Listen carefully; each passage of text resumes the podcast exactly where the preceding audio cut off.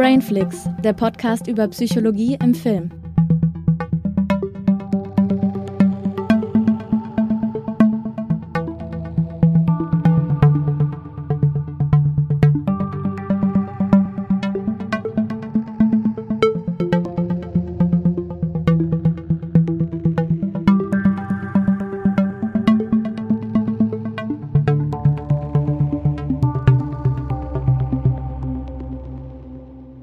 Hallo und herzlich willkommen bei Brainflix. Heute mal wieder mit den Herzensfilmen. Ja, die regulären Folgen kommen wieder und sie sind schon eifrig geplant worden. Aber wir haben ja ein neues Jahr, deswegen müssen wir wie üblich einen Jahresrückblick machen. Aber der wird diesmal ein bisschen anders aussehen, denn insbesondere mein Filmjahr war durch sehr, sehr schlechte Filme gekennzeichnet. Also zumindest was die Filme angeht, die in 2020 rauskamen. Und deswegen haben wir uns ein bisschen was anderes überlegt. Ich finde ja einfach, du bist viel zu anspruchsvoll geworden, Christiane. Ja, und ist das schlecht? Nein. Nur nicht gut für so eine Liste, vielleicht. Ja. Ja, denn diesmal hat nur Julius eine Top Ten zusammengestellt mit Filmen, die dieses Jahr rauskamen. Und ich werde das Ganze anreichern mit zwei Dokumentationen, die ich dieses Jahr gesehen habe.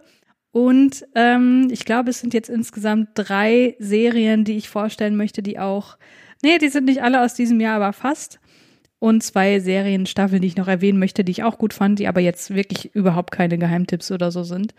Und dann hat Julius auch noch Honorable Mentions für euch und Flop-Filme. Und bei den Flop-Filmen schalte ich mich dann vielleicht wieder dazu. Das werden wir dann sehen. Ich glaube, dann kannst du eine Top Ten dann füllen damit. Ja, ja, ja. Äh, auf jeden Fall. Habe ich aber jetzt nicht vorbereitet. Ja. Aber ich habe schon dieses Jahr beziehungsweise Ende des letzten Jahres über das Filmjahr 2020 geredet und zwar im Spätfilm in Folge 230 mit dem Titel Die besten Filmentdeckungen 2020. Und zwar mit äh, Daniel vom Spätfilm und Arne vom Enough Talk. Und da haben wir uns der Frage gewidmet, nicht, was haben wir, haben wir gesehen aus 2020, sondern was haben wir in 2020 zum ersten Mal gesehen. Und da bin ich dann durchaus auf eine Top 10 gekommen. Ja, mit fast ausschließlich japanischen Filmen. Nein, das ist nicht wahr. mit überwiegend japanischen Filmen, aber nicht nur. Ja, und äh, wer da reinhören möchte, der kann das mhm. gerne tun. Aber ja, die Top 10, die wir heute mit äh, euch besprechen, die stammen halt nur von Julius, deswegen kann ich mich da auch teilweise überhaupt nicht anschließen, aber da kommen wir dann später dann dazu. Und um die Folge ein bisschen abwechslungsreicher zu gestalten, werden wir erstmal mit Julius Topnet anfangen und dann kommen zwischendurch die Dokumentation und ähm, die Serien und die Honorable Mentions und so weiter und so tasten wir uns Stück für Stück vor. Genau. Ja. Aber Julius, erzähl du doch erstmal, wie war denn dein Filmjahr 2020? Weil Kinojahr kann man ja nicht sagen. Ja, es fing ganz gut an als Kinojahr, sag ja. ich mal. Also bis ähm, Februar war ich ordentlich dabei. Und dann dachte ich mir auch noch so, boah, also wenn das so weitergeht, dann werde ich in diesem Jahr die meisten Filme im Kino geschaut haben. Ja. Weil ich habe schon davor das Jahr, also 2019, meinen Rekord gebrochen, so meinen persönlichen. Da hatte ich fast irgendwie so Mitte 30 bis 40 Filme im Kino geschaut. Mhm. Also das war schon sehr viel für mich. Klar, für manch andere ist das sehr wenig, aber ich war da schon sehr stolz drauf. Und dann dachte ich mir so, weil ich schon so Anfang Februar schon acht Filme geschaut habe oder so, oder sieben im Kino, da dachte ich mir, wow, da bin ich ja wirklich ordentlich dabei noch. Hm. Aber dann hat es schlagartig nachgelassen, als es dann mit Corona losging. Also während der Corona-Zeit waren wir dann auch zusammen nur einmal im Kino und das war natürlich zu dem größten Blockbuster dann so zu dieser Zeit. Das war dann natürlich Tenet, da können wir da auch nochmal ein bisschen drauf eingehen. Nicht in der Top 10. Nein, der ist, das können wir schon mal vorwegnehmen. Das, der ist nicht in der Top 10. Vielleicht in eher einer anderen Kategorie dann zu finden. Ja, aber an sich äh, hat das dann auch eher alles im Streaming stattgefunden oder ich habe mir dann halt ein paar Blu-rays gekauft, als sie dann auch im, für den Heimbereich dann veröffentlicht wurden. Mhm. Ja, und habe die dann somit nachgeholt. Aber es hat sich auch vieles geändert so. Also vieles konnte man ja auch direkt dann streamen. Also da gibt's jetzt auch ein paar Filme in meiner Topliste, die wurden dann direkt per Streaming veröffentlicht, auch von Studios, äh, wo man das so Anfang des Jahres nicht gedacht hätte. Mhm. Natürlich abgesehen von Netflix-Filmen oder so, das sind natürlich Filme, die immer direkt für Streaming dann verfügbar sind. Ähm, da bin ich aber auch immer nicht so der Fan von diesen Netflix-Filmen. Aber zum Beispiel äh, hat äh, zum Beispiel Disney angefangen, ihre Filme direkt ähm, auf ihrer Streaming-Plattform dann zu veröffentlichen. Und das haben ja immer mehr andere ähm, Filmstudios dann auch gemacht. Wo hast du das auch mal in Anspruch genommen, wenn Filme auf irgendeiner Streaming-Plattform dann verfügbar waren für teilweise 15 Euro und Nee. mehr? Also da muss ich wirklich sagen, da bin ich zu geizig gewesen dafür, weil ich immer dachte, naja, komm, so lange dauert das ja nicht, bis die dann vielleicht für weniger Geld ähm, Mhm. zu haben sind. Und das war ja dann tatsächlich so. Und mein erster Film in der Top Ten Liste ist auch so einer gewesen. Also der war nämlich der erste Film, der dann auch für so viel Geld ähm, angeboten wurde. Hm. Und den habe ich dann tatsächlich für viel, viel weniger Geld dann sehen können. Hm. Ja. Ja, dann steigen wir damit doch gleich ein. Und zwar beginnen wir mit deiner Top 10 und zwar den hinteren drei Plätzen. Was hast du denn auf Platz Genau. 10? Ja, auf der 10 habe ich Der Unsichtbare oder halt im Original The Invisible Man. Das ist ein, ja, man kann schon sagen, so ein Horror-Thriller von Lee Winnell und Lee Winnell sagt bestimmt einigen was. Das ist nämlich der Regisseur zum Beispiel zuletzt von Upgrade, den wir geschaut haben. Ach, guck an. Okay. Mhm. Hm. Und der hat zum Beispiel auch das Drehbuch zu dem ersten Saw oder zu den ersten drei Saw-Filmen geschrieben. Die ja noch ganz gut waren, muss Genau. man sagen. Und, und der hat sogar die, die Hauptrolle gespielt in Saw. Also das war nämlich der Typ, der mit diesem Doktor da zusammengefangen war. ah ja, okay. Mhm. Genau, und der hat jetzt zuletzt äh, den Film Der Unsichtbare gedreht. Das ist eine Neuverfilmung des gleichnamigen Romans, also von H.G. Wells. Der hat ja viele solcher Geschichten geschrieben. Und auch des gleichnamigen Films, nämlich aus dem Jahr 1933. Ich habe mir jetzt auch zuletzt diese Box geholt. Da gab es so eine schöne Box äh, mit den ganzen Der Unsichtbare Filme. Also das ist auch so eine sehr lange Filmreihe wohl gewesen in den 30er, 40er Jahren. Mhm. Die wollte ich mir dann demnächst auch mal reinziehen.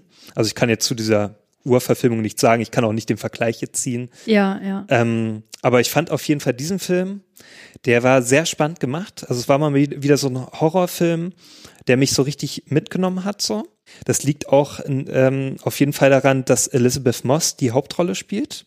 Und ich finde Elizabeth Moss ähm, überzeugt eigentlich immer. Hm. Also auch zuletzt in der in der Serie zum Beispiel ähm, ja The Handmaid's Tale, die auch sehr empfehlenswert ist. Ja. Und Oder äh, wie hieß es mit dem Lake? äh, ja, Top of the Lake. Top of the Lake, ja, ja. auch sehr gut. Ist so eine Miniserie, äh, die in Neuseeland spielt oder Australien.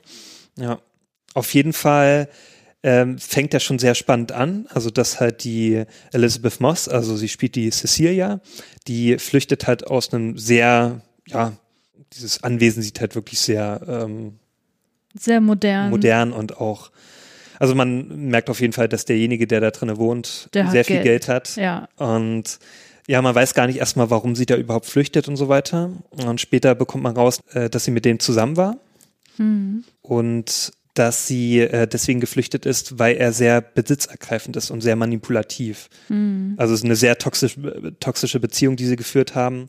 Und irgendwann äh, bekommt sie die Nachricht, als sie dann halt äh, für längere Zeit schon geflüchtet ist. Ähm, also sie ist dann auch zu einem Freund geflüchtet und hatte erstmal Unterkunft bekommen. Und irgendwann bekommt sie mit, dass er wohl gestorben ist bei einem Unfall. Hm. Und dann denkt sie sich, na okay, jetzt habe ich das ja überstanden und so. Hm. Na, jetzt brauche ich mich ja nicht mehr zu fürchten vor ihm. Aber irgendwann hat sie so ein komisches Gefühl, dass er irgendwie in der Nähe ist, so, ne? Und das Gute ist eig- eigentlich so, wenn man, also man sollte auf jeden Fall nicht den Trailer unbedingt schauen, obwohl eigentlich der Titel verrät es eigentlich auch schon. Ja, eigentlich Also irgendwas hat es wohl damit geht. zu tun, dass er dann, dass irgendein Unsichtbarer wohl in der Nähe ist, ne? Ja. Also ich will jetzt auch nicht zu viel spoilern bei dem Film, aber irgendwas ähm, ist dann wohl, also sie denkt auf jeden Fall, dass er in der Nähe ist. Mhm. Ähm, die Leute in ihrer Nähe haben auch irgendwie, also die denken irgendwann so, die äh, muss wohl verrückt sein, weil keiner ihr auch wirklich glaubt und so. Und das, das wirkt halt auch sehr unwahrscheinlich, ne, weil sie auch sagt und so, der ist hier in der Nähe, der ist nicht tot und so. Und alle so meinen so, naja, doch, aber die Nachricht war doch offiziell und so weiter. Und es wurde sogar eine Leiche gefunden und so weiter. Also der, es wirkt alles sehr glaubwürdig, dass er wirklich tot ist. Ne? Ja. Und sie glaubt als Einzige da nicht dran. Und irgendwann ist es halt so, dass es dann immer mehr, ähm, also dass, dass sie immer mehr in Gefahr gebracht wird. Also irgendjemand ist wo wirklich, da ist wo wirklich ein Unsichtbarer, der ihr dann auch Gewalt irgendwann antut und so weiter. Und ja, das reicht auch mit dem Plot, oder? Genau, und die Aufgabe ist halt, das dann irgendwie zu beweisen, dass da wirklich so ein Unsichtbarer gibt und so Ja. weiter. Und wie das passiert, das verrate ich jetzt aber nicht. Genau. Und auf jeden Fall fand ich den wirklich sehr spannend inszeniert. Äh, der, also besonders so diese Settings dann auch, zum Beispiel in diesen großen Anwesen und so weiter, ist wirklich sehr schön gemacht. So auch, ich finde, der sieht sehr gut aus auch. Also auch von den Spezialeffekten fand ich den hm. schon sehr überzeugend. Also wirkt auf jeden Fall nicht wie so ein, so ein Billigfilm. Ähm, und auch vom Drehbuch fand ich den auch sehr überzeugend ähm, gemacht. Ja, das geht mir ähnlich, da muss ich mich anschließen. Das ist einer der wenigen Filme, der in meiner Letterboxd-Übersicht der besten Filme 2020 auch tatsächlich angezeigt wurde, weil ich glaube, alles unter dreieinhalb wird da nicht mehr mehr angezeigt. Und ich ja. habe da halt, ich glaube, sieben Filme oder so drin, hm. wovon eine Doku dabei ist, zwei Serien und so. Also wie gesagt, ich bin, ich hätte niemals eine Top Ten zusammenstellen können. Hm. Ja. Aber dieser Film wäre wahrscheinlich schon irgendwie mit reingekommen, weil ich fand den auch sehr, sehr spannend und ich fand, der hat so dieses ganze Thema Gaslighting total mhm. nachvollziehbar und greifbar gemacht. Ja. Also Gaslighting, nur um das kurz nochmal aufzuschlüsseln, das ist ja, wenn eine Person eine andere Person durch ihr Verhalten ähm, davon überzeugen möchte, dass sie verrückt ist. Mhm. Also zum Beispiel, dass irgendwelche äh, Sachen in der Umgebung umgestellt werden und dann gesagt wird, nee, das stand doch schon immer so und da mhm. musst du dich aber täuschen und so. Also das ist halt genau das, was, was sie halt hier auch erlebt und sie muss sich ja immer ähm, damit auseinandersetzen, dass ihr gesagt wird, nee, das kann nicht sein, was du da sagst. Mhm. Du musst doch irgendwie ein bisschen ähm, psychische Probleme haben und so weiter, obwohl sie halt ja. die ganze Zeit recht. Also ja, ja okay, dann, das ist der Spoiler, aber wie auch die, immer. Ne? Ja, ja, dass dann die Opfer irgendwann selbst so so dran zweifeln an, an an, ne? an ihrer geistigen Zurechnungsfähigkeit, genau. genau ja. Das stellt sie auch sehr gut dar so. Also weil man dann irgendwann, also ich fand das auch sehr gut, am Anfang denkt man das wirklich auch als Zuschauer so ein bisschen, da denkt man auch so, ja, hat sie jetzt wirklich recht? Ja, weil man da auch ein bisschen im Dunkeln gelassen wird so und das fand ich eigentlich auch sehr gut. Das äh, konnte ich auch vergleichen mit diesem Film von Steven Soderbergh, der hat ja diesen Film gedreht, Unsane. Mhm. Und da ist es so ähnlich. Also dass auch ähm, die Protagonistin auch erstmal denkt, ihr Stalker ist wieder aufgetaucht. Mhm. Und du denkst erstmal so, nee, das kann doch nicht sein. So, er kommt, die übertreibt doch bestimmt. Und genauso reagieren auch alle Mitmenschen auch in ihrer Umgebung. Und genauso ist es ja auch bei äh, der Unsichtbare, also dass sie auch ihre ganzen Mitmenschen so reagieren, so, naja, das kommt, das ist sehr unglaubwürdig. Ne? Ja, ja. Ähm, ja, und sie wirkt ja auch sehr labil am Anfang. So. Ja, ja, und dieses Gefühl, dass man sich selbst nicht mehr vertrauen kann, ja. das finde ich, kommt hier auch total gut rüber. Ja. Und das Ende hat mir auch gefallen. Also, aber das will ich nicht verraten. genau. Ja. Was ist denn auf deinem Platz 9? Ja, auf meinem Platz 9 ist der Film Die Farbe aus dem All.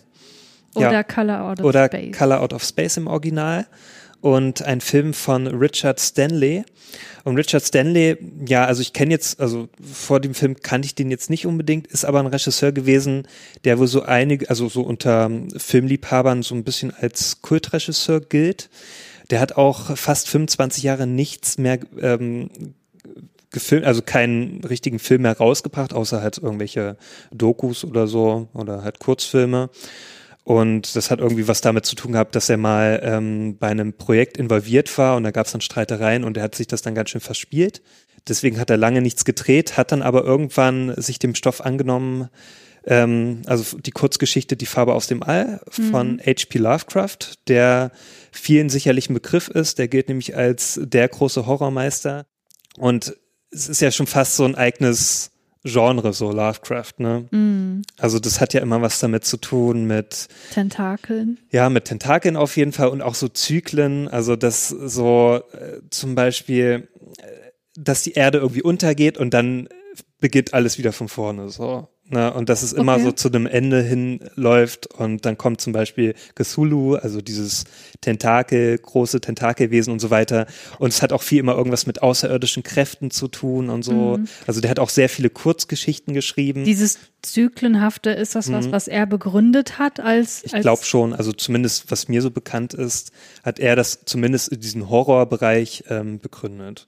Weil das ja natürlich was ist, was sich ziemlich weit verbreitet hat, also auch gerade so in Science-Fiction-Bereichen, ne, wo ich will jetzt nicht sagen, an welchen Film mich das erinnert, weil das quasi den dritten Film spoilert so. Naja, ich sag mal so, ähm, viele haben sich inspirieren lassen von Lovecraft. Also viele ja, ja, okay. Schriftsteller oder viele ähm, Filmschaffende haben sich sehr von Lovecraft inspirieren lassen. Ja, also es ist ja auch einfach eine geile Idee so, ne? Diese ja. Idee, es läuft alles auf einen Endpunkt zu und dann fängt es wieder von vorne an, weil es impliziert, dass es sozusagen Zivilisationen vor der unseren schon gab und so weiter, denen genau das gleiche passiert ist und so. Den Gedanken, den finde ich einfach total faszinierend. Ja. Auf jeden Fall, also Lovecraft ist eine sehr interessante Persönlichkeit, obwohl natürlich der auch sehr kontrovers ist. Also natürlich auch seine, sein rassistischer Hintergrund und so weiter, der, den er auch in, in seinen Geschichten mit äh, hat einfließen lassen. Ja, dazu gibt's auch eine gute Folge vom E&U-Gespräch. Ah, okay. Dann höre ich mir das auch mal an. Ja. Ja. Auf jeden Fall ähm, ist äh, die Farbe aus dem All eine Kurzgeschichte ähm, gewesen, auch einer so der bekanntesten. Die wurde auch schon zigfach verfilmt, also auch unter anderem Namen und auch andere Settings wurden dafür benutzt. Und ähm, Richard Stanley hat äh, diesmal die Gegenwart genommen und hat auch einen sehr bekannten Schauspieler dafür genommen, für die Hauptrolle, nämlich niemand Geringeres als Nicolas Cage. Das ist also auch wieder so ein Film, durch den Nicolas Cage cool wurde, wieder. Mm, Ja, also ich finde auf jeden Fall hat er da wieder einiges gut gemacht. Obwohl der hat ja auch schon davor ähm, in dem Film Mandy mitgespielt. Das war ja auch schon wieder so ein Film, wo ich mir dachte, okay, das ist wieder ein richtig guter Film, wo ich auf jeden Fall mitgehen kann. Ähm, ist auch, glaube ich, von die Produzenten haben auch irgendwas mit Mandy zu tun gehabt. Auf jeden Fall steht es irgendwie auf der auf der Blu-ray-Packung drauf von den Produzenten von Mandy oder von den Machern und so weiter. Also hat irgendwie auch was damit zu tun gehabt. Und der spielt auf jeden Fall den Hauptprotagonisten, nämlich den Nathan Gardner. Ja, der ist halt Familienvater und ähm, hat halt eine Tochter und einen Sohn und eine, eine Frau, ist halt glücklich mit denen und so weiter. Und die wohnen halt schon etwas abgelegen in so einem, ja, schon recht großen Einfamilienhaus. Und ja, irgendwann ist es so, gibt es einen Meteoriteneinschlag und die werden da auch interviewt und so und ne, denken sich erstmal nichts dabei, denken sich, okay, ja, warten wir mal ab, was hier passiert. Aber irgendwann fängt so an, dass, dass so eine so eine Farbe sich ausbreitet, so, ne? Deswegen auch der Name, äh, die Farbe aus dem All. Also, äh, das ist auch da in dem Film als so Magentaton dargestellt. Ach, das haben sie auch in dem Podcast besprochen, dass es aber eigentlich eine Farbe darstellen Mhm, soll, die für das genau. menschliche Auge gar Ja, nicht, also die wir gar nicht kennen. Genau, Lovecraft bezeichnet sie als ähm, Farbe, die man nicht kennt. Ja. Aber irgendwie in dem Film muss man es natürlich visuell darstellen. es Ja, gibt ja. sogar, ich habe gelesen, es gibt sogar eine Verfilmung, die schwarz-weiß gedreht wurde.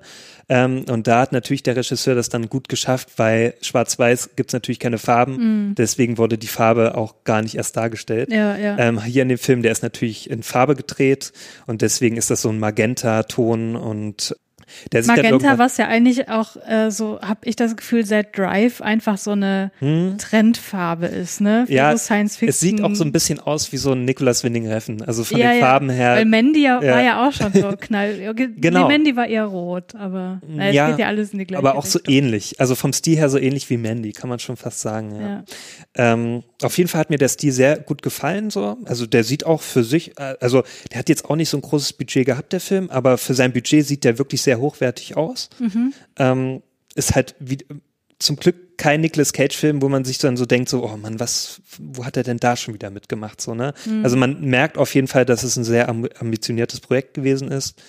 Und dass es natürlich auch eine gute Vorlage gehabt hat, so, ne? Mhm. Und äh, es ist auf jeden Fall so, also diese Farbe breitet sich irgendwann aus. Also äh, die ist erstmal in diesen, diesen Brunnen, also die haben halt so einen Brunnen im Garten und irgendwann die Familienmitglieder äh, nehmen irgendwann, also man merkt halt, diese Farbe nimmt immer mehr Einfluss auf sie. So ein bisschen wie bei Annihilation. Genau, und das habe ich nämlich auch gelesen. Annihilation, also ähm, der Regisseur, Auslöschung. ähm, genau, also den äh, gab es ja auf Netflix, den Film. Der hat halt auch irgendwas mit Lovecraft zu tun. Also äh, da hat sich äh, wohl, wie heißt nochmal der Regisseur? Äh, von, Also das basiert ja auf dem Buch von Van der hat sich wahrscheinlich inspiriert. das kann natürlich sein. Also weil das ja, es hat mich auch total daran erinnert. Also als ich den Film geschaut habe, dachte ich mir, okay, das ist ja wirklich fast wie Annihilation, weil Alex Garland meinst Ja, du? Alex Garland meinte ich genau. Weil da nimmt ja auch so, ein, so eine, das ist ja schon so eine, so eine komische Schicht irgendwie, ne, die sich da über das Land äh, ausbreitet. Und so ähnlich ist das auch bei Die Farbe aus dem All. Also das auch so dieses, das ist eher so im kleinen Kosmos da, ähm, weil nur dieses Haus eigentlich oder halt diese Gegend, der Garten und so weiter Einfluss darauf nimmt und dann irgendwann auch die, die Bewohner des Hauses und auch die Tiere, die in der Umgebung sind. Also zum Beispiel gibt es dann halt auch einen Familienhund, der hat irgendwann auch ein sehr seltsames Verhalten, also dass er auch aggressiv wird. Der Sohn wird immer so, also der ist schon so sehr apathisch, also der, der schaut nur so vor sich hin und labert komisches Zeugs und naja, und das Gute ist halt, dass Nicolas Cage mitspielt. Man kennt ihn ja für sein Overacting und das kommt dem Film halt zugute, weil irgendwann dieser Familienvater auch verrückt wird.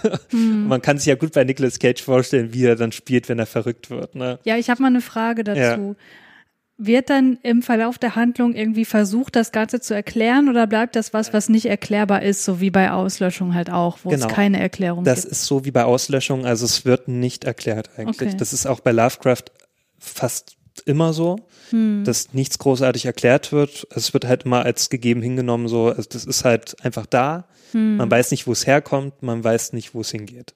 Ja, was ja auch das Gute ist, ne? Weil ich finde, Horror geht total viel verloren, wenn es einfach erklärt ja. wird. Und das mag ich ja an Lovecraft-Horror, ähm, dass es einfach sehr mysteriös alles wirkt. Mhm. Und du weißt ja auch nicht, Cthulhu, du weißt ja auch nicht, was das für ein Wesen ist und so weiter. Ja, ja. Ähm, wo das herkommt. Und ähm, ja, Lovecraft schafft es einfach immer so, diese Tür nicht ganz zu öffnen, so, sondern immer noch so ein bisschen geschlossen zu halten. So. Mm. Und das finde ich eigentlich bei diesem Film auch gut. Und, und dieser Film hat unglaublich eklige Szenen. Es gibt irgendwann so eine Szene, also da muss ich wirklich, äh, da musste ich wirklich schon weggucken. Ey. Das war so musst ekelhaft. du nicht oft. Ja, es war so ekelhaft. Das ja, okay, aber erzähl's nicht was. Ich nee, will ich gucken. auch nicht erzählen.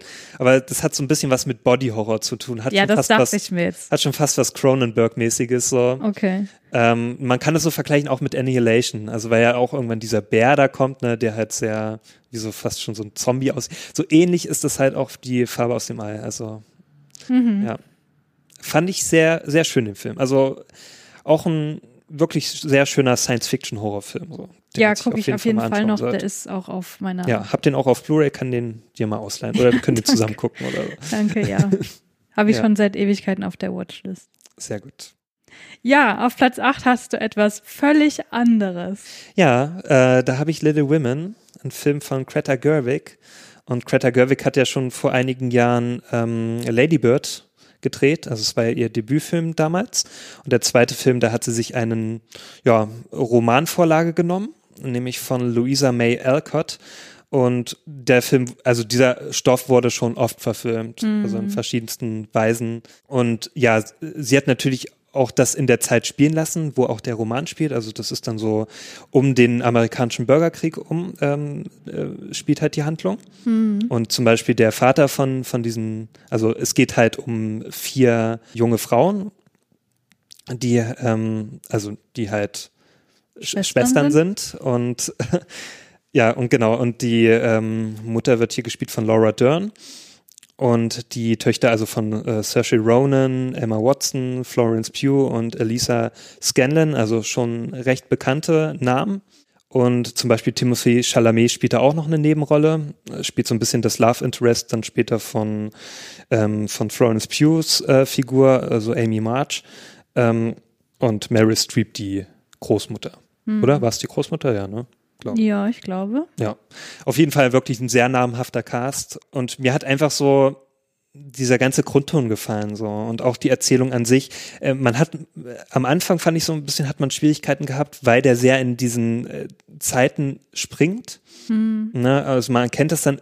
Ich fand aber man kann es dann irgendwann sehr gut erkennen an dem Schauspiel. Zum Beispiel Florence Pughs Figur wirkt halt ähm, in den früheren Zeiten noch sehr naiv und so, ne? Und später wirkt sie halt dann irgendwann auch schon sehr reif. Also mhm. man merkt bei ihrer Figur am besten, wie sie irgendwann reift, so, ne? Mhm. Wie sie auch irgendwann so einen, so einen starken Charakter entwickelt, so, ne? Und ähm, ihre eigenen Vorstellungen hat, wie sie als Frau halt äh, in dieser Gesellschaft halt ähm, wächst. Mhm. Und es geht halt sehr um ja die Rolle der Frau in der damaligen Zeit, also 1870. Das ist halt so eine Zeit gewesen, da hatten Frauen halt eine vorgegebene Rolle. Also die waren halt größtenteils dafür da, halt ähm, eine Familie zu gründen und dann sich um die Kinder zu kümmern. Und ähm, zum Beispiel die Figur von Saoirse Ronan, also Joe March, die ist halt eine, die sehr progressiv ähm, ist. Also sie möchte halt unbedingt Schriftstellerin werden und auch Romane verfassen, die halt feministisch sind, also die auch ja weibliche Figuren haben, die nicht so diesen gängigen Standard ähm, entsprechen. Mhm. Das sieht man auch sehr gut in so einer Szene, wo sie dann auch ihre Idee ähm, einen Verleger vorstellt und der meinte so, naja, aber wann kommt denn jetzt mal der Mann, so der Traumprinz und sowas, ne? Und mhm. sie meinte, nee, das, das, möchte ich so nicht, ne? Ich möchte ein anderes Ende für meine Figur haben, so, ne? Oder zum Beispiel die Figur von, von Florence Pugh, Amy Marsh, die halt auch irgendwann so, auch dann zu den äh, Timothy Chalamet, also zu seiner Figur und sagt so, naja, also ich möchte nicht nur das vom Leben, so, ne? Ich möchte noch viel mehr und so. Ähm, und dann, dann zum, gibt zum Beispiel die Mac Marsh, ähm, gespielt von Emma Watson, die sich aber auch, also die sich wohlfühlt in dieser Rolle als, als, als Mutter halt, ne? Und die halt auch eher diesem klassischen Rollenbild. Also die möchte da eher sein. Und das ist ja genauso auch feministisch. Also, ne, dass sich eine Frau das halt aussuchen kann, wie sie es halt gerne leben möchte. Und wenn sie das halt haben möchte, ist es ja auch okay, so, ne? Ja. Wenn sie es halt so gerne leben möchte. Und dann gibt's ja noch die Figur ähm, von Elisa Scanlon gespielt, äh, die Beth Marsh. Ihr halt dann halt eher so ein, so ein tragisches Schicksal in dieser Geschichte was dann alle Schwestern auch nochmal so verbindet. Und ich fand es einfach so von, von diesen Emotionen, dieser, äh, die dieser Film ausgelöst hat, so fand ich den einfach sehr überzeugend. Also, ja. Und mhm. auch so von den Gedanken, die ich, die ich dann dadurch hatte und so weiter. Ja. Ja, und der sah einfach sehr schön aus, so. Also von diesen Kostümen und der Ausstattung und so hat er mir einfach super gut gefallen. Ja. Und die Musik und so weiter. Also es war alles sehr überzeugend. Ist auch von Alexandre Desplat, also der, die Musik. Und der überzeugt ja fast immer. Mhm. Ja, ich habe den ja auch gesehen und ich war ja nicht so begeistert wie du. Ich finde, das ist ein Film, der ist nett. Also der ist im besten ja. Sinne des Wortes einfach nett. Also der haut mich auf jeden Fall nicht vom Hocker. Und ich glaube, na, das ist jetzt, ich weiß nicht, wie ich das formulieren soll, ohne dir dazu nahe zu treten. Ich meine jetzt nicht dich, wenn ich sage, dass das ein Film ist für Leute, die sich noch nicht großartig mit Feminismus auseinandergesetzt haben. Weil das, was da drin gezeigt wird, das ist halt so, das sind halt die absoluten Basics. Weißt mhm. du, wie, kannst du verstehen, was ich, worauf ich hinaus will? Ja, ich kann das verstehen. Also das, ich will damit. Aber ich nicht, sag mal so. Lass mich mal ganz kurz zu Ende ausreden. Ich will dir nicht zu nahe treten, wenn ich das sage, weil ich weiß ja, dass du dich mit den Fragen auch auseinandersetzt und so und dass du da im Grunde genau die gleiche Meinung vertrittst wie ich. Aber das ist halt was, das habe ich in tausenden Filmen gesehen und natürlich ist das irgendwie wichtig, das zu zeigen und so, aber der Film ist dabei so unglaublich konventionell. Mhm. Und der verlässt so diese bekannten Pfade so überhaupt nicht. Und ich finde, man hätte aus dem Stoff noch viel mehr rausholen können. Ja. Das finde ich halt so schade, weil halt das Grundsetting und so, das ist ja alles super und die Schauspieler sind super und bla, alles gut so. Aber es ist halt Standardkost und das finde mhm. ich so schade. Ja, also ich sag mal so, vielleicht braucht es auch manchmal solche Filme, die vielleicht leichter verständlich sind, so um mhm. manchen, also Zuschauern, dieses Thema Feminismus näher zu bringen. So, ne? Dafür mhm. gibt's dann vielleicht andere Filme, die dann so ein bisschen progressiver sind, ein bisschen mehr äh, aus sich rausgehen, ein bisschen unkonventioneller sind.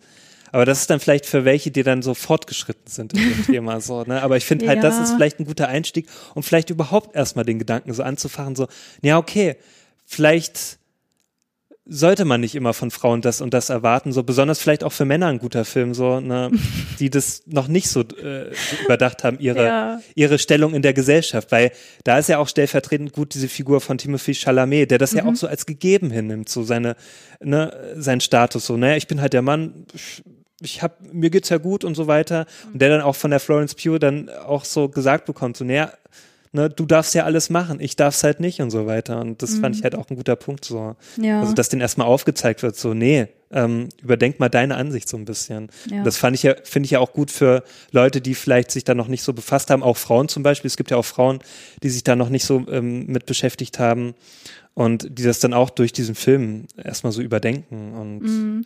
dann also, sich mehr mit dem Thema befassen. Und dann kann sich das ja eröffnen, so, ne, dann vielleicht, dass man dann neugierig wird auf andere Filme in diesem Bereich. Ja, ja, ja.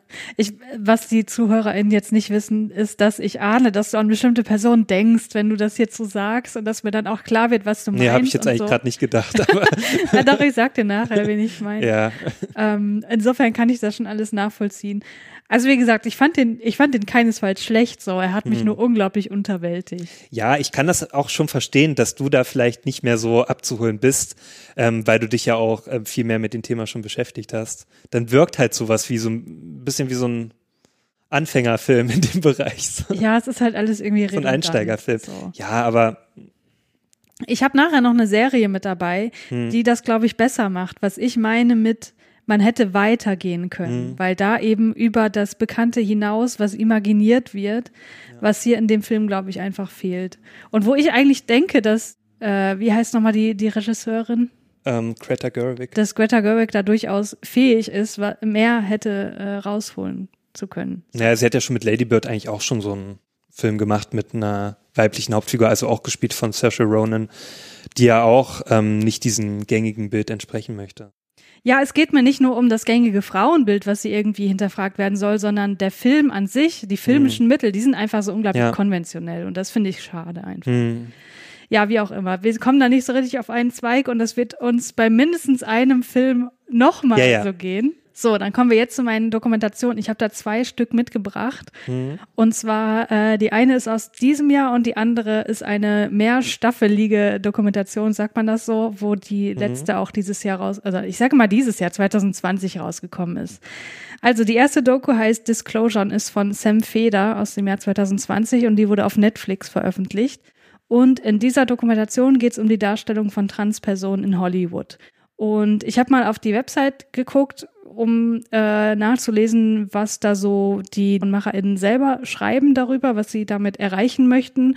Und ich will das einfach mal vorlesen, weil ich könnte das niemals so gut ausdrücken und äh, deswegen habe ich das mal übersetzt und äh, lese das kurz vor.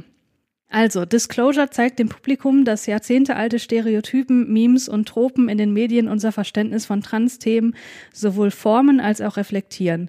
Sie haben das kulturelle Narrativ über Transgender-Menschen geprägt und bestimmen alles von Dating und häuslicher Gewalt bis hin zu Schulpolitik und nationaler Gesetzgebung.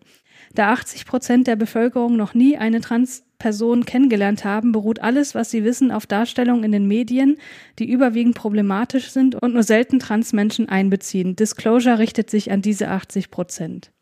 So, und ähm, da geht's eben um so Fragen wie, na, was sind das denn für Geschichten, die in Hollywood rund um Transpersonen erzählt werden? Und da kommt halt relativ deutlich rüber in der Dokumentation, dass das oft Geschichten sind, die von subjektivem Leid ähm, handeln. Hm. Ähm, und vor allem geht es auch darum, von wem denn diese Transpersonen in den Filmen gespielt werden oder in den Serien. Und das sind halt oft Cis-Personen, also beispielsweise Eddie Redmayne in The Danish Girl. Ja. Und äh, da wird halt in der Dokumentation sehr, sehr gut rübergebracht, was das bedeutet für die Personen, die tatsächlich trans sind, wenn sie durch hm. solche Menschen repräsentiert werden in den Medien. Und ich finde, wenn man das schaut, dann muss man unweigerlich zu der Erkenntnis kommen, dass es einfach ein Unding ist, wenn Cis-Personen Trans-Personen spielen, auch wenn sie das noch so überzeugend tun. Ja, ich kenne auch nur sehr wenig Werke, wo dann wirklich mal ähm, Transgender-Personen so eine ähm, Figur gespielt hat. Also wie zum Beispiel dieser ähm, chilenische Film. Wie ist der nochmal? Eine wunderbare Frau oder? Mhm. Hm. Oder halt auch hier in uh, The Orange is a New Black. Ja. Genau, Laverne Cox, die kommt ja auch zu Wort. Also hier kommen auch viele Transpersonen zu Wort, die vor oder hinter der Kamera tätig sind. Und man merkt auch ganz stark, dass die MacherInnen dieser Dokumentation einen intersektionalen Ansatz verfolgt haben, weil man sieht extrem viele People of Color. Hm. Oder auch, ähm, und als sie da auf die Leinwand, also so eingeblendet wird, das war echt so ein Moment, wo ich so dachte, oh, als dann Lily Wachowski da auch befragt hm. wurde und so. Also ja. fand ich richtig gut. Und ähm, was, was ich auch richtig gut finde, und deswegen solltest du das auch unbedingt mal gucken, man bekommt praktischerweise auch noch einen Überblick über Filme und Serien, in denen Transpersonen eben doch eine Rolle spielen oder mhm. Regie führen. Und so bin ich dann eben auch auf eine Serie gekommen, die ich nachher noch vorstellen möchte, mhm. wo sehr, sehr viele Transpersonen, Transpersonen spielen. Ja, so viel dazu erstmal. Was ja. sagst du dazu? Ähm, ich setze mir das gerade auf meine Watchlist. Sehr gut. Ach nee, habe ich sogar schon. Ja, ja habe ich dir nämlich auch schon mal privat empfohlen. Ja, aber ich komme immer so selten. Also es gibt ja immer so viele Plattformen, aber ich werde es mir auf jeden Fall mal anschauen. Die geht ja auch knapp unter zwei Stunden. Das kann man sich gut mal reinziehen. Ja. Auf jeden Fall, ja. Hm? Also sehr große Empfehlung, vor allem für die, die sich noch nie mit dem Thema auseinandergesetzt haben, ja. aber auch für alle anderen, weil ne, man kriegt, wie gesagt, auch gute Filmtipps. Ja. So, und die zweite Dokumentation, die ich vorstellen möchte, ist eine Doku-Reihe, und zwar Hip-Hop Evolution auf Netflix. Das sind insgesamt momentan vier Staffeln. Die erste ist 2016 erschienen und die vierte eben 2020. Und diese Dokumentationsreihe zeigt die Entwicklung der Hip-Hop-Musik in den USA. Also man erfährt sehr viel über die Wurzeln von Hip-Hop im Allgemeinen und wie sich dann die verschiedenen Stile im Hip-Hop entwickelten, also beispielsweise Gangster-Rap, Conscious Hip-Hop oder Trap.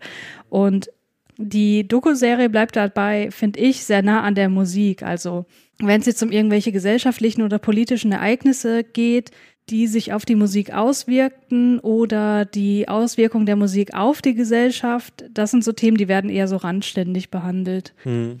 Ja, es kommen sehr viele berühmte Vertreter in, in Interviews selbst zu Wort. Und was ich halt besonders gut finde, ist, dass man wirklich einen guten Überblick bekommt über die verschiedenen Strömungen und dadurch dann, wenn man da noch nicht so sehr drin ist, selbst herausfinden kann, welche Art von Hip-Hop einem besonders gefällt. Mhm. Und also das hat mir auch äh, meine Playlisten sehr, sehr bereichert. Mhm. Es gibt aber auch Kritikpunkte. Also ähm, es fallen einige Leerstellen auf, so dass man sich fragt, okay, wann wird denn endlich der und der oder die und die behandelt hier? Wo ich nur mutmaßen kann, dass man für die Musik verschiedener KünstlerInnen einfach keine Lizenz bekommen hat oder Welche, so. Welche Künstler haben dir denn gefehlt? Die Fugees zum Beispiel, die habe ich ja sehr intensiv Ja, auf jeden gehört. Fall. Also das ist ja schon. Und die sind ja auch eine Größe im Hip-Hop. Ja. Oder dass man die für die einfach keine, ähm, also dass man die nicht als InterviewpartnerInnen gewinnen konnte. Mhm. Andererseits, vielleicht kommt das noch, andererseits zeitlich gesehen hätte das schon behandelt werden müssen, also wie auch immer. Und was man sich auch irgendwie denken kann, ähm, es gibt Frauen im Hip-Hop, das ist keine Neuigkeit, die werden auch thematisiert. Aber, und das finde ich wirklich schade, die Geschichten der Frauen im Hip-Hop werden wirklich schneller abgehandelt als die der männlichen Kollegen. Hm. Also das ist wirklich hm. so, ach hier, die gab es übrigens auch und deswegen bringen wir das hier nochmal mit rein. Und das finde ich halt schade. Also gerade so eine Größe wie Missy Elliott. Ja, das, die wollte ich schon fast nennen. Also Die hat halt in ja. dieser, äh, also die gehen 45 Minuten ungefähr, die Folgen. Die hat da vielleicht fünf Minuten bekommen. Das fand ich so schade. Okay, ja, da hätte ich eigentlich mir auch mehr dann gewünscht, weil die war ja wirklich sehr einflussreich damals. Also ja. ich fand auch die, äh, deren Musik richtig cool damals. Ja. Ja, und es äh, konzentriert sich halt auf die US-amerikanische Hip-Hop-Geschichte, ähm, wie das die Serie aber auch gleich von Anfang an thematisiert. Ne? Aber ich ja. meine, man kann den Blick in der Zukunft natürlich noch ein bisschen ausweiten. Ich muss aber, aber auch ehrlich sagen, also die deutsche Hip-Hop-Geschichte würde mich nicht unbedingt interessieren. Vielleicht für andere, mit anderen Ländern, aber es ist halt auch so Hip-Hop verbindet man sofort mit, mit Amerika. Ja, natürlich, weil es da ja, ja, auch entstanden ist, aber es ist ja was, was dann weltweit auch ja. äh, um sich gegriffen hat. Und ich meine, die britische Hip-Hop-Szene, das ist halt was, was auch so überhaupt nicht behandelt wurde bisher. Hm. Und da gibt's gibt es natürlich ja auch, auch, viel. Es gibt ja auch eine große französische Hip-Hop-Szene. Ja, genau. Ja. Also wie gesagt, vielleicht kommt da ja noch was. Ich würde mich auf jeden Fall drüber freuen. Prinzipiell bin ich froh, dass ich jetzt ganz viel neue Musik zum äh, Anhören habe und endlich weiß, was für eine mhm. Art von Hip-Hop mir gefällt und ich das in Worte ja. fassen kann. Na, kommt das auch mit Straight Outta Compton vor, also mit äh, NWA? Ach so, ja, ja, die Geschichte wird auch äh, erzählt, ja. Mhm, die kommen okay. auf jeden Fall vor. Ja. ja, cool. Ja, dann schaue ich mir das sicherlich auch mal an. Und auch ja, so diese, diese East Coast, West Coast Fehde mit ja. Tupac Shakur und Notorious B.I.G. Ja, okay, und so, das, das ist ja auch, auch sehr interessant, ja. ja. Und sicherlich auch Eminem oder sowas, ne? Ja, Eminem damals, auch. Ja. Äh, was ist jetzt, also du hast ja gesagt, vier Staffeln gibt's jetzt. Was war, kam jetzt in der letzten Staffel so ungefähr? Also ich glaube, eine Folge fehlt mir noch, aber die letzte Folge, die ich gesehen habe, da wurde hier, ähm, wurden hier die Neptunes vor ah, allem. Ja. Okay, Neptunes gezeigt. fand ich auch damals cool. Ja. Ja, dann werde ich mir das mal reinziehen. Na, was ich halt so richtig witzig finde, ne, wenn man sich so das anschaut und so merkt, mhm. okay, das von denen, das gefällt mir eigentlich ganz gut und dann haben die was mit denen und so gemacht und dann kommen die irgendwann später dann nochmal oder so, oder es wird irgendwie jemand gezeigt, der sich durch die hat inspirieren lassen oder von denen produziert wurde, dass man denkt, ah, das gefällt mir jetzt auch wieder. Und dann kommt dann raus, ah, das ist ja von denen produziert und das ergibt alles plötzlich mhm. so ein Gesamtbild, weißt du, wo du merkst, ja. ah, okay, das, das ist meine Richtung. So. Das ist eh das Tolle so an Musikdokumentation. Also ich habe ja auch schon einiges geschaut an Musikdokumentation. Danach habe ich mir immer gleich so die Alben angehört. Ja. Ähm, ich komme ja auch noch zu einer Musikdokumentation, hm. da dachte ich mir auch danach wieder, boah, ich muss diese Alben wieder hören, so, das ja, ist so ja. geil. Äh, das macht einfach immer so Spaß. Also zum Beispiel, es gab ja auch mal diese tolle Dokumentation, ähm, hier Sugar, Searching, Searching for, for, Sugar, Man. Man. Danach habe ich mir seine Alben äh, sonst wie oft angehört. Ich fand die so toll, die Musik. Ja. Äh, ja, ich mag Musikgeschichte einfach als Thema auch. Und da interessiert mich auch Musikgeschichte von Musik, die ich eigentlich gar nicht höre, weil mhm. das einfach so viel auch über die Zeitgeschichte aussagt und ja. über die Personen, die dahinter stehen und was sie aussagen wollten und so. Ja. Gut, dann machen wir weiter mit deiner Top 10 und sind jetzt bei Platz 7 angelangt. Genau. Ähm, Der Film hat jetzt nicht so viel mit Musik zu tun, aber hat einen sehr schönen Soundtrack, finde ich. Da habe ich mir auch schon öfter den Soundtrack angehört, auch von James Newton Howard, den wir ja auch schon ein paar Mal jetzt hatten äh, in Filmbesprechungen. Okay. Und ja, es geht nämlich um den Film Ein verborgenes Leben ähm, im Original A Hidden Life und ist von niemandem geringeren als Terence Malick, mit dem du ja eher so ein gespaltenes Verhältnis hast, oder? Naja, sagen wir mal so, ich bin da sehr, sehr enttäuscht ist zu viel gesagt, weil dadurch, dafür müsste ich mal so richtig begeistert gewesen sein. Naja, das ist so, du hast ja noch nicht seine Erstwerke angeschaut. Also wenn man mal sein Frühwerk anschaut, ich finde das wirklich klasse. Also ich bin, deswegen bin ich auch immer noch ein großer Terence Malick-Fan. Auch wenn er jetzt mhm. so dazwischen so ein paar Filme hatte, wo ich mir dann dachte, okay, wir haben es kapiert. Jetzt komm mal wieder ein bisschen runter davon. Und ja. ich finde, das hat er mit ein verbogenes Leben sehr gut geschafft wieder. Okay. Also der ist wieder so dahin gekommen, wo ich ihn eigentlich noch ähm, so geliebt habe. Und ich habe den ja. jetzt auch gestern sogar äh, nochmal geschaut. Und da hat er mir sogar noch ein bisschen besser gefallen als ähm, damals, als ich im Kino geschaut habe. Vielleicht, weil ich auch gestern da ein bisschen mehr Ruhe hatte und so. Und ich habe mir den ja auch nochmal in der deutschen Version angeschaut, weil das Komische ist ja, also um mal kurz den Plot zu erklären, es geht ja um einen österreichischen Bauern, also namens Franz Jägerstätter.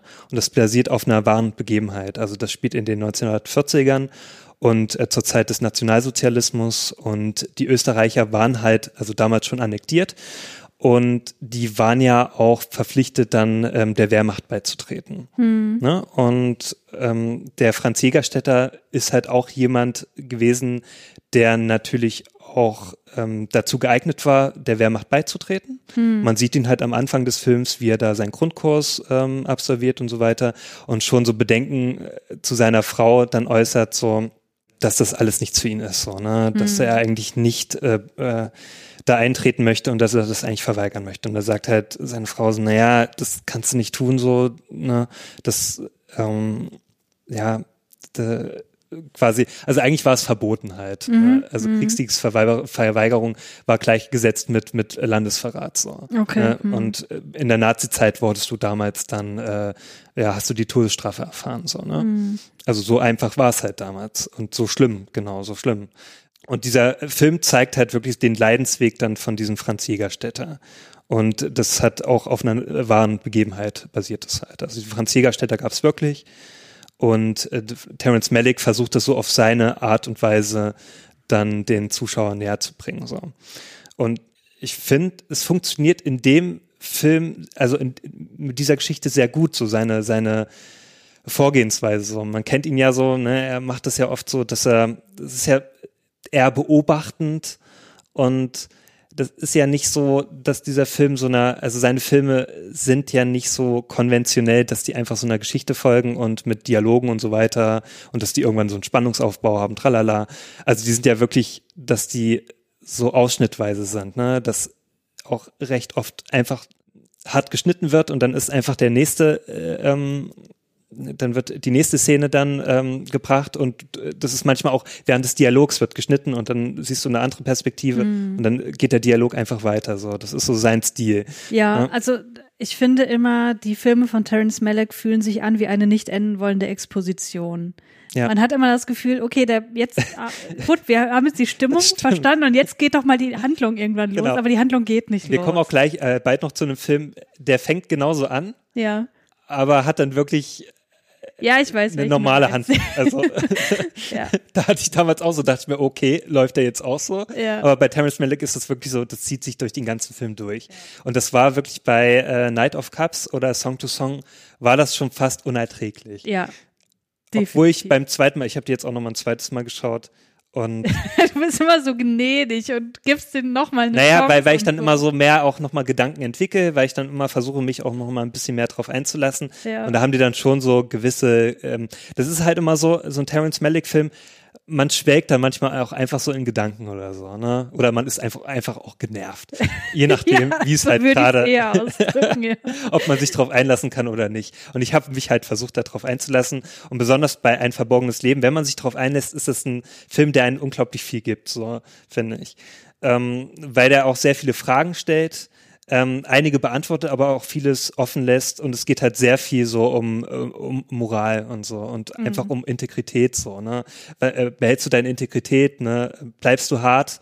Ähm, beharrst du auf deinen Standpunkt oder gibst du halt nach so, ne? Und diese, diese Frage stellt sich halt der Franz Jägerstätter die ganze Zeit in dem Film so und hadert mit sich, man merkt halt wirklich, wie er mit sich hadert, mhm. aber wie er dann sagt, nee, ich möchte das nicht, das, ich, ich will einfach nicht der Wehrmacht beitreten, ich möchte nicht meine Ideale verletzen und so. Mhm. Und alle in seiner Umgebung, also er, das spielt in St. Radegund, der Film sollte auch ursprünglich mal Radegund heißen, das war so sein, sein Projekttitel damals. Mhm. Und diese ganzen Bewohner in diesem Dorf reden auf ihn ein, so, ne? Und, und die können es einfach nicht glauben, dass er halt einfach nicht nachgeben möchte, sondern die sagen so, ne, du, du zerstörst deine Familie, du, du bringst Leid über deine Familie, du, die Familie versucht auch schon ihn irgendwie so zu überreden, zu sagen, na komm, du brauchst doch nur auf Hitler zu schwören, so, weil damals war es halt Pflicht, auf Hitler zu schwören mhm. und dann der Wehrmacht beizutreten, so, und das möchte er einfach nicht, ne, er kann einfach nicht ähm, diese Ideale vertreten und ja, er sagt halt auch so ein, so ein, das, was die tun, das finde ich einfach falsch so, ne? Sie, mhm. sie äh, tun Leuten was Schlechtes, die halt nichts dafür können und so weiter. Also er vertritt halt so ja, das moralisch Gesunde, wie man sagt. Also, obwohl da auch. Also das, humanistische Werte. Genau, humanistische Werte, aber auch er ist halt ähm, starkgläubiger Christ, also das, mhm. das sieht man halt auch öfter in dem Film. Mhm. Obwohl ich das gut finde, es wird nicht zu sehr in den Vordergrund gestellt, ständig, dass er dann betet oder sowas. Ja, das okay. ist gar nicht so der Fall. Es wird eher so der Humanismus in den Vordergrund gestellt mhm. und er so diese Fragen so versucht zu beantworten. Natürlich kommen auch so diese Glaubensfragen dazu, also dass er auch ab und zu mal so ähm, so ein, so ein Dialog mit Gott führen möchte oder so. Aber ich finde, das ist nicht übertrieben. So, das ist halt mhm. ab und mhm. zu mal so, besonders wenn er dann verzweifelt ist, dass er dann so eine Frage stellt, so, naja, warum lässt du mich hier allein? So, was soll ich nur tun und sowas? Mhm. So in der Art. Ähm, das sind ja auch so Fragen, die, sich, die man sich dann sicherlich so stellen würde in so einer Situation. So. Mhm. Heutzutage ist es natürlich mal leicht zu sagen, so. Zum Beispiel damals in meiner Schulzeit, da haben auch viele gesagt, so, naja, ich, wäre doch nie auf die Nazis reingefallen oder so, ja, aber ja. das ist ja heute leicht gesagt, so weil wir heute aufgeklärt sind. Und äh, trotzdem siehst du ja auch Leute, die trotzdem drauf reinfallen, auf so Rattenfänger, ne? wie jetzt aktuell mit der AfD, um das mal laut auszusprechen. Oder ähm, ja, allgemein andere ähm, Leute, die halt fas faschistische Ansichten halt äh, ja, vertreten. Und der Film, also es ist wirklich so, dieser Franz Jägerstätter ist der reinste Antifaschist so in diesem Film. So, ne? so das der vertritt das halt mit mit allem, was er zur Verfügung hat. So. Und das fand ich halt sehr gut so, ähm, wie der da dargestellt wurde. Und und jetzt musst du zurückkommen zu dem Punkt, warum du das nochmal in der deutschen Synchro geguckt hast. Genau, ja, das habe ich, hab ich abgebrochen. Genau, also ich habe es nochmal noch in der deutschen Synchro geschaut.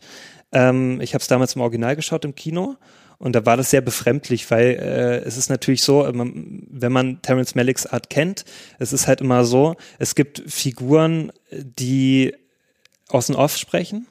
Meistens sind es halt die, die man dann halt auch sieht. Ähm, und aber während die da interagieren, sind die meistens stumm. Also dann sagen die nicht viel. Oder es gibt halt so Geflüster oder sowas. Es ist, mhm. wenn man Terence Malicks Art nicht kennt, ist es sehr gewöhnungsbedürftig. So. Ja. Ähm, bei Ein verborgenes Leben ist es ein bisschen entschlackt, sage ich mal. Also bei äh, Night of Cups, To the Wonder oder bei to, äh, Song to Song war das schon sehr ausgeprägt. Also das hat mich zum Beispiel bei Night of Cups sehr stark geärgert, dass also, äh, hier Christian Bates Figur, der ist immer nur rumgelaufen, hat immer Sachen angeschaut und alle anderen haben immer irgendwie was geredet und er nie was. Und ich dachte mir immer so, oh Junge. Ja, er hat halt nur äh, pseudo-hochtrabende ja, ja. Sachen gedacht. Dabei. Ja, ja, und er hat, das kam immer nur aus dem Off so. Ja. Und das hat mich unglaublich genervt. Bei Ein verborgenes Leben ist das schon ein bisschen anders. Also der Franz Jägerstätter redet auch sehr oft im Film selbst. Hm. Und es war halt so gelöst, also aus dem Off Dass das schon ein Qualitätsmerkmal ist, die Person redet im Film selbst. Nach, okay, nach seinem ja. letzten Film ist das schon eine Besonderheit. So. ja, Man muss ja sagen, auch dazu sagen, äh, seine vorherigen Filme, also vor äh, Tree of Life war das noch sehr konventionell, also war das noch konventioneller. Da war das jetzt eigentlich so wie ein verborgenes Leben. Also mhm. der ist dann schon so wieder zurückgekehrt zu seinen vorherigen ähm, Sachen so. Mhm. Und das fand ich auch positiv. Ja, und da war es halt so, aus dem Off wurde halt immer Englisch gesprochen in der Originalfassung. Also zum Beispiel der Augustil spielt ja den Franz Siegerstätter mhm. und der ist natürlich, also der ist ja Deutscher, aber hat dann äh, auf Englisch gesprochen äh, aus dem Off und seine Figur aber im Film, wenn das zum Beispiel so im Hintergrund zu hören war, er selbst, hat auf Deutsch gesprochen oder auf, auf österreichischen Akzent. Mhm. Also ähm, ja, das war dann schon immer so so seltsam, wenn die dann alle in diesem Dorf äh, äh, ne, auf Deutsch gesprochen haben und ähm, außen auf im Englisch. Oder wenn die halt im, das ist ja immer so, das, man muss das ja in mehreren Ebenen sehen, außen off, dann gibt's halt Figuren, die im Vordergrund sprechen, die haben dann auch auf Englisch gesprochen, im Hintergrund haben aber alle auf, auf Deutsch gesprochen. Also zum Beispiel Dorfbewohner, die dann irgendwie so nebenher gelaufen sind oder so, ne, wenn so ein Geschnatter war überall, dann war es auf Deutsch. Ja, ja, ja, ich verstehe das Problem. Das hatte ich bei Sense8 auch, was ja teilweise in Ja. Berlin spielt, wo sie sich dann aber auch untereinander, auch wenn es Deutsche waren, auf Englisch unterhalten haben. Genau. Ja, und das komisch war jetzt in der deutschen Version, ist natürlich synchronisiert und man hat es sehr stark gemerkt, weil das natürlich sehr draufgesetzt gewirkt hat. So, es hat halt nicht so räumlich gewirkt. Ähm, und du hast es auch an der Lippensynchro ge ähm, gemerkt, sehr stark. Ich wusste da nicht, was ich richtig besser finden soll. Auf jeden Fall ist es authentischer, wenn die natürlich alle Deutsch reden. Das Problem war aber auch in der Synchro selbst. Also ähm, haben die natürlich die haben versucht, ein bisschen diesen österreichischen ähm, Dialekt da reinzubringen. Aber das Ding ist halt, wenn die dann halt so im Hintergrund gesprochen haben, war das sehr starkes Österreichisch. Also man hat es kaum verstanden. Ja. Aber im Vordergrund wieder haben die wieder sehr gutes Deutsch gesprochen, so, wo ich mir dachte, ja, okay, das ist alles so durchmischt gewesen. So. Ja. Es ist aber auch schwierig bei so einem Ja, Film. ja, klar. Das ist natürlich auch eine internationale Produktion gewesen. Terrence Malick ist ja selbst US-Amerikaner. Es wurde sogar in Babelsberg auch noch gedreht, also in Deutschland dann noch, dann noch in Österreich. Also es war schon so eine, eine internationale Produktion mit mehreren Mhm. Ländern, die da involviert waren. Ist halt schwierig, dann da wirklich sich auf eine Sprache festzulegen. So, der Kompromiss, okay, ist halt gewöhnungsbedürftig. Aber an sich finde ich, das ist ein sehr starker Film gewesen, wieder von Terrence Malick. Ich bin auch froh gewesen, dass der mir wieder sehr zugesagt hat. Und ich finde halt, auch wenn du bist ja oft so der Meinung, ja, warum soll man denn wieder so einen Film bringen über den Zweiten Weltkrieg und so? Nein, ich bin nicht oft der Meinung, ich bin nur bezüglich einem gewissen Film dieser Meinung. Aber ich, ja, aber zum Beispiel bei dem Film ist es ja so, der spielt halt auch im Nationalsozialismus. Es gibt zig Filme, die das spielt, aber ich finde, der Film hat mal wieder so ein bisschen auch bewusst gemacht, so wie schwer das in der Zeit wohl gewesen sein muss. So, man, auch in der letzten Hälfte des Films sieht man halt sehr lange, wie er dann dieses Martyrium durchlebt. Besonders, weil er dann ja auch festgenommen wird. Das ist jetzt auch kein Spoiler. Also man kann ja auch sagen, was mit den, man kann das ja überall lesen, was mit dem Franz Jägerstätter passiert ist. Und man kann sich ja natürlich denken, bei den Nazis, wenn man sich ähm, natürlich weigert, der Wehrmacht beizutreten und auf Hitler zu schwören, was dann ein, ne, Ja, klar. ähm, Aber du hoffst natürlich trotzdem mit dem Helden. natürlich, klar, man, man ich habe auch gestern wieder gedacht, so, Mann, jetzt äh, einerseits dachte ich mir wieder, na komm, gib einfach nach, aber andererseits dachte ich mir, ja, äh, steh für deine Ideale ein, so, ne? Weil äh, das ist ja eigentlich auch wichtig, so, dass du halt. Ja, natürlich ist nicht es wichtig, so. aber wenn du tot bist, kannst Ja. du halt auch nichts mehr. Ja, aber einerseits dachte ich mir wieder, genau, deine Familie, du musst dich halt auch um deine Familie kümmern und so weiter, ne, weil ja, die alleine man, gelassen wurde. Man kann ja auch vorgeben, dass man daran Ja. glaubt und tut's eigentlich nicht. So, also Ja. wie auch immer. Ich habe den Film nicht gesehen, ich kann da nicht mitreden. Ja, es ist auf jeden Fall ein Film, der bei mir wieder viele Fragen aufgeworfen hat, so besonders so, weil ich auch mal so Filme mag, wo ich mir dann selber denke, ja, was würdest du denn selber tun, wenn Ja, du in der klar. Situation wärst so. Und es kann ja jederzeit passieren, dass wieder sowas kommt. Deswegen ist es immer gut, wenn man eigentlich ähm, gegen solche äh, Menschen agiert, die halt nicht das möchten, die die Demokratie abschaffen möchten. Mhm. Und das zeigt der Film auch nochmal ganz gut und macht es nochmal so klar, dass sowas eigentlich nicht passieren darf. Ähm, ja, Ja, das ist doch ein deutliches Schlusswort. Zu Genau. diesem Film meine ich jetzt. ja, ist auf jeden Fall eine dicke Empfehlung von mir. Ja. Aber man muss natürlich als Warnung, man muss natürlich so ein bisschen äh, mit Terrence Malick vertraut sein. Aber ich finde, so als Terrence Malick-Film ist das ein guter Einstieg, so, finde ich. Das ist jetzt kein unglaublich komplizierter Film. Man kann den gut verstehen. Man kann das gut nachvollziehen, auch so die Beweggründe und so weiter der Figuren. Ich fand es auch gut, dass der immer so abwechselnd gezeigt hat, die, Situ äh, die Sicht aus, aus den Franz Jägerstätter und halt äh, die Sicht aus seiner Frau, weil sie ist ja dann ab der zweiten Hälfte auch alleine. Ähm, also sie muss ja alleine dann auch diese Landwirtschaft da weiterhin ähm, ja, durchführen. Und sie wird natürlich von dem Dorf auch geächtet, also sie wird als Aussätzige behandelt eigentlich.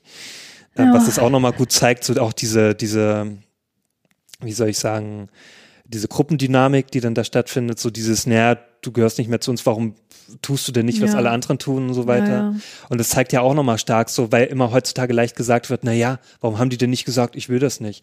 Er hat es ja getan, der Franz Jägerstätter, aber er musste halt Konsequenzen ertragen, Ja, natürlich. die man, die kaum erträglich sind halt, ne? Also, ich glaube, wäre ich in seiner Situation gewesen, ich hätte vielleicht auch ganz schnell gesagt, ja, okay, dann, dann sage ich halt das und dann ist, habe ich meine Ruhe, so. Ja. Ne? Und deswegen finde ich gut, dass da Terence Malick dann nochmal so ein, so ein Denkmal gesetzt hat für diese Person Franz Jägerstätter.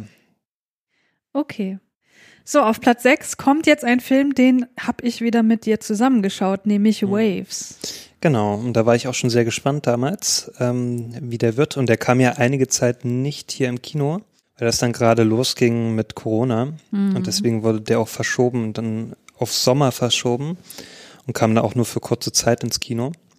Und deswegen haben wir den auch später geschaut über Streaming, also haben wir uns den dann ausgeliehen. Genau, also Waves ist ein Film von Trey Edward Schultz und der hat zum, ähm, bisher nur einen Langfilm gemacht, nämlich It Comes at Night. Den haben wir auch mal geschaut. Ist das, Das ist dieser mit- Vampirfilm? Äh, mit Joel Edgerton, dieser Film. Ach so, nee, den verwechsel ich ähm, was auch so ein, fast schon so ein kammerartiges ähm, Drama ist. So. Ja, Ähm, den fand ich auch. Kammerspielartig. meinst Kammer, du? äh, Kammerspiel, ja, das meinte ich. ja, also ist so ein Kammerspiel gewesen. Fand ich auch schon ganz, ganz solide, aber noch nicht so gut. Und Waves fand ich jetzt wirklich sehr überzeugend. Das lag zum einen auch daran, dass der so zweigeteilt ist, der Film. Man kann es schon fast so vergleichen wie äh, hier mit den Pines äh, äh, Dingsbums mit Ryan Gosling, jetzt fällt mir der Name The Place Beyond the ja, the, Pines. The Place Beyond the Pines, wo das ja auch so aufgeteilt ist, wo dann so eine Story auch aus verschiedenen Perspektiven dann ähm, Ja, nee, nicht nur das, sondern wo der Hauptcharakter plötzlich gar keine Rolle mehr spielt. Genau, und das ist genauso auch bei Waves. Ja. Ähm, ich möchte natürlich jetzt nicht so viel vorweggreifen, aber es ist halt auch ähm, so, dass dann, also es fängt halt mit der Person äh, Tyler an, der halt ziemlich gut ist in Ringen, also auch da sehr ähm, ambitioniert ist und sein Vater trimmt ihn halt auch sehr dazu, also dass er auch sehr gut ist. Also der sagt halt immer so, also es ist halt auch eine, eine schwarze Familie, ja, und er sagt halt auch immer, naja, Schwarze können sich halt keine Fehler erlauben und so, ne? Mhm. Die, die müssen, wir müssen besser sein als, als, ähm, als die anderen. Also du musst halt viel mehr geben, ähm, um gut zu werden. Und naja, das ist halt so, irgendwann hat der Tyler ähm, eine Verletzung und nimmt dann Schmerzmittel Mhm. dadurch, dadurch. Und naja, und da nimmt so die Tragik seinen Lauf. Und das entwickelt sich dann irgendwann, also der hat auch noch eine Freundin, ähm, und da entwickelt sich dann auch noch mal was. Ich möchte da jetzt auch nicht so viel äh, zu viel verraten, aber das äh, nimmt dann äh, so eine Fahrt auf, die dann sehr dramatisch endet. Und dann geht's dann auch so in die zweite Hälfte des Films. Dann wird nämlich eher die Schwester in den Fokus gerückt. Mhm. Bei der entwickelt sich dann so eine so eine vorsichtige Liebesgeschichte am Anfang so mit dem äh, Luke, gespielt von Lucas Hedges. Und ich muss auch sagen, die anderen Darsteller, die kannte ich jetzt gar nicht so sehr. Der Vater, der hat bei This Is Us auch den Vater Ah, okay, gespielt, gut, die habe ich auch noch nicht Und der geschaut. hat auch bei Black Panther eine kleine Rolle. Ah, okay, gut. Ja, weil ich muss da ehrlich gestehen, da waren mir jetzt nicht so viele bekannt. Aber andere kannte ich auch Ja. nicht, außer Lucas Hedges. Nicht, dass es jetzt so wirkt, nur dass ich hier Lucas Hedges äh, äh, ne, Die einzige weiße nenne. Person, ja, ja. Aber ich muss ehrlich sagen, also ich, die waren mir jetzt nicht so bekannt. Ähm, ja, tut mir leid. Aber ja, Lucas Hedges, der spielt halt den, den Freund dann, also den Luke. Und irgendwie hat man am Anfang so ein bisschen, weil das Ding ist halt, also es ist ja natürlich was passiert in der Mitte des Films. Und dadurch hat's halt die Schwester dann schwer. Ähm, so ein bisschen in der Schule, in der sie ist. Und man sieht halt viele Szenen, wie sie da alleine einfach in der Schule ist, ne, und keinen Anschluss mehr großartig findet, so. Und dann kommt halt, der Einzige, der dann so auf sie zugeht, ist halt der Luke. Und man denkt erstmal am Anfang so ein bisschen, dass er vielleicht sie ausnutzen möchte oder irgendwas vorhat. Aber das ist dann auch nicht so. Also eigentlich entwickelt sich dann so eine wir- wirklich sehr schöne Liebesgeschichte daraus. Ähm, und äh, ja, zum Schluss wird dann halt, äh, suchen sie gemeinsam dann den Vater von dem Luke, weil der, ja, also da ist auch was vorgefallen. Und deswegen entwickelt sich da so ein kleiner Roadtrip dorthin und ähm, was dann auch noch sehr schön bebildert ist und auch ähm, sehr herzergreifend endet. Und ich muss halt sagen, also dieser Film hat auch sehr viel so ausgelöst, also besonders weil der halt auch so von, von diesen Szenen, also das springt halt von einer Emotion in die andere, so fand ich. Das fand ich sehr gut gemacht, so. Also der hat sehr krasse Szenen, so, ähm, wo man schon fast also sehr schockiert ist, aber dann auch sehr herzliche Szenen, so, die einen wirklich so sehr zum Weinen bringen. Also mhm. Also zum, zumindest ging es mir so, die dann schon so ein paar Tränchen ähm, äh, aus mir herausgedrückt haben. Mhm. Und ja, und an sich sieht er einfach so wunderschön aus. Also der, der erinnert vom Stil her sehr an, an äh, Dings, an Barry Jenkins Filme, hm. fand ich. Ähm, obwohl Barry Jenkins bekommt es noch schöner hin. ja. Und auch so der Soundtrack ist auch so ähnlich. Also das ist halt sehr so, auch so mit, mit ähm, natürlich bekannter Musik so durchzogen. Und ähm, auch hier sehe ich auch nochmal, Trent Reznor hat den Soundtrack gemacht und Atticus Ross und das sind natürlich auch sehr namhafte ähm, Komponisten. Also Trent Reznor ist natürlich hier bekannt durch Nine Inch Nails, mhm. aber auch durch Soundtracks wie zum Beispiel äh, hier Social Network und so weiter. Ja. Und die habe ich ja schon sehr geliebt. Oder zum Beispiel jetzt auch zuletzt zu Watchmen der Serie. Und da habe ich auch natürlich schon aufgehorcht, als der, diese Namen erschienen. Und ähm, der fängt natürlich auch so an wie so ein ähm, Terence Malick-Film. Ja, ja, genau. Also, Deswegen dachte ich gerade auch daran. Also der hat mich total erinnert an zum Beispiel äh, ja sowas wie ähm, Night of Cups, also auch wo dann so Party-Szenen gezeigt werden und sowas. Mm. Na, und es wird nicht gesprochen, es wird halt einfach nur so eine Stimmung rübergebracht und so. Ja, und ich dachte echt so, boah, lass ihn bitte nicht so weitergehen. Aber ich fand das schön, also ich fand das schön am Anfang. Ich dachte mir aber auch so, naja, wenn der jetzt so weitergeht, ich glaube, das würde ich jetzt auch schwierig finden. Und dann ging der aber nochmal weiter. Also man kann mhm. so sagen, die ersten zehn Minuten sind halt so in diesem Stil und dann wird er eigentlich recht konventionell erzählt. So. Ja. Natürlich mit diesem Bruch dann in der Mitte. Genau, also auf jeden Fall hat er mir sehr gut gefallen, hat mich sehr bewegt und so rein audiovisuell hat er mich auch sehr überzeugt. Ja, audiovisuell fand ich den auch mega. Ich habe den gar nicht so gut bewertet und je mehr ich darüber nachdenke, desto unsicherer bin ich mir, warum eigentlich. Ich glaube, das Problem war, dass ich mit extrem hohen Erwartungen an diesen Film herangegangen bin und diese mhm. Erwartungen nicht erfüllt werden konnten. Ja, das Weil ist es ist ja ein Film von A24, die ja, ja, fast nur gute Filme gemacht haben, die mir alle super gut gefallen haben. Und der Trailer war halt auch so, dass ich dachte, oh mein Gott, der wird mich wieder so mega mitnehmen und das hat er dann aber letztlich nicht. Und deswegen war ich relativ enttäuscht, aber es ist keinesfalls ein schlechter Film und ich glaube, ich muss den einfach nochmal gucken weil die Themen, die da behandelt werden, das sind halt Themen, die mich selber auch total beschäftigen. Also sowas wie toxische Männlichkeit, ne, dass er halt äh, versucht, seine Erkrankung oder seine Verletzung zu überspielen oder ne, durch die Medikation, die Selbstmedikation zu vertuschen versucht. Ja, und natürlich auch die, die, also das, was du vorhin erzählt hast mit dem Vater, ne, dass er seinem Sohn versucht macht klar äh, versucht klar zu machen, dass an schwarze Menschen ein anderer Standard herangetragen werden muss als an weiße Menschen offenbar. Ähm, das finde ich alles mega interessant und auch dieser Bruch und dass dann von der Geschichte des Bruders so völlig abgesehen wird. Und auch was du gesagt hast, so dass man eigentlich denkt, so dieser weiße Typ, der da auf sie zukommt, der kann doch nichts Gutes im Schilde führen und ja, die muss doch auf sich genau. aufpassen genau. und so. Obwohl man auch so denkt, so, warum denkt man das eigentlich? Der ist ja, der hat ja nichts an sich so. Vielleicht, weil das oft so ist in Filmen, dass das dann. Ja, weil wir geformt ja, wurden. Ja, ne? genau. Dass wir genau wissen, okay, das wird jetzt darauf hinauslaufen und dann macht der aber Film das aber eben nicht. Das Gute war auch so, der Rassismus stand da gar nicht so im Vordergrund. Also man dachte ja irgendwie, das führt dazu, dass ja. vielleicht so, das, ne, oder das Mobbing oder so eine Rolle spielt oder sowas.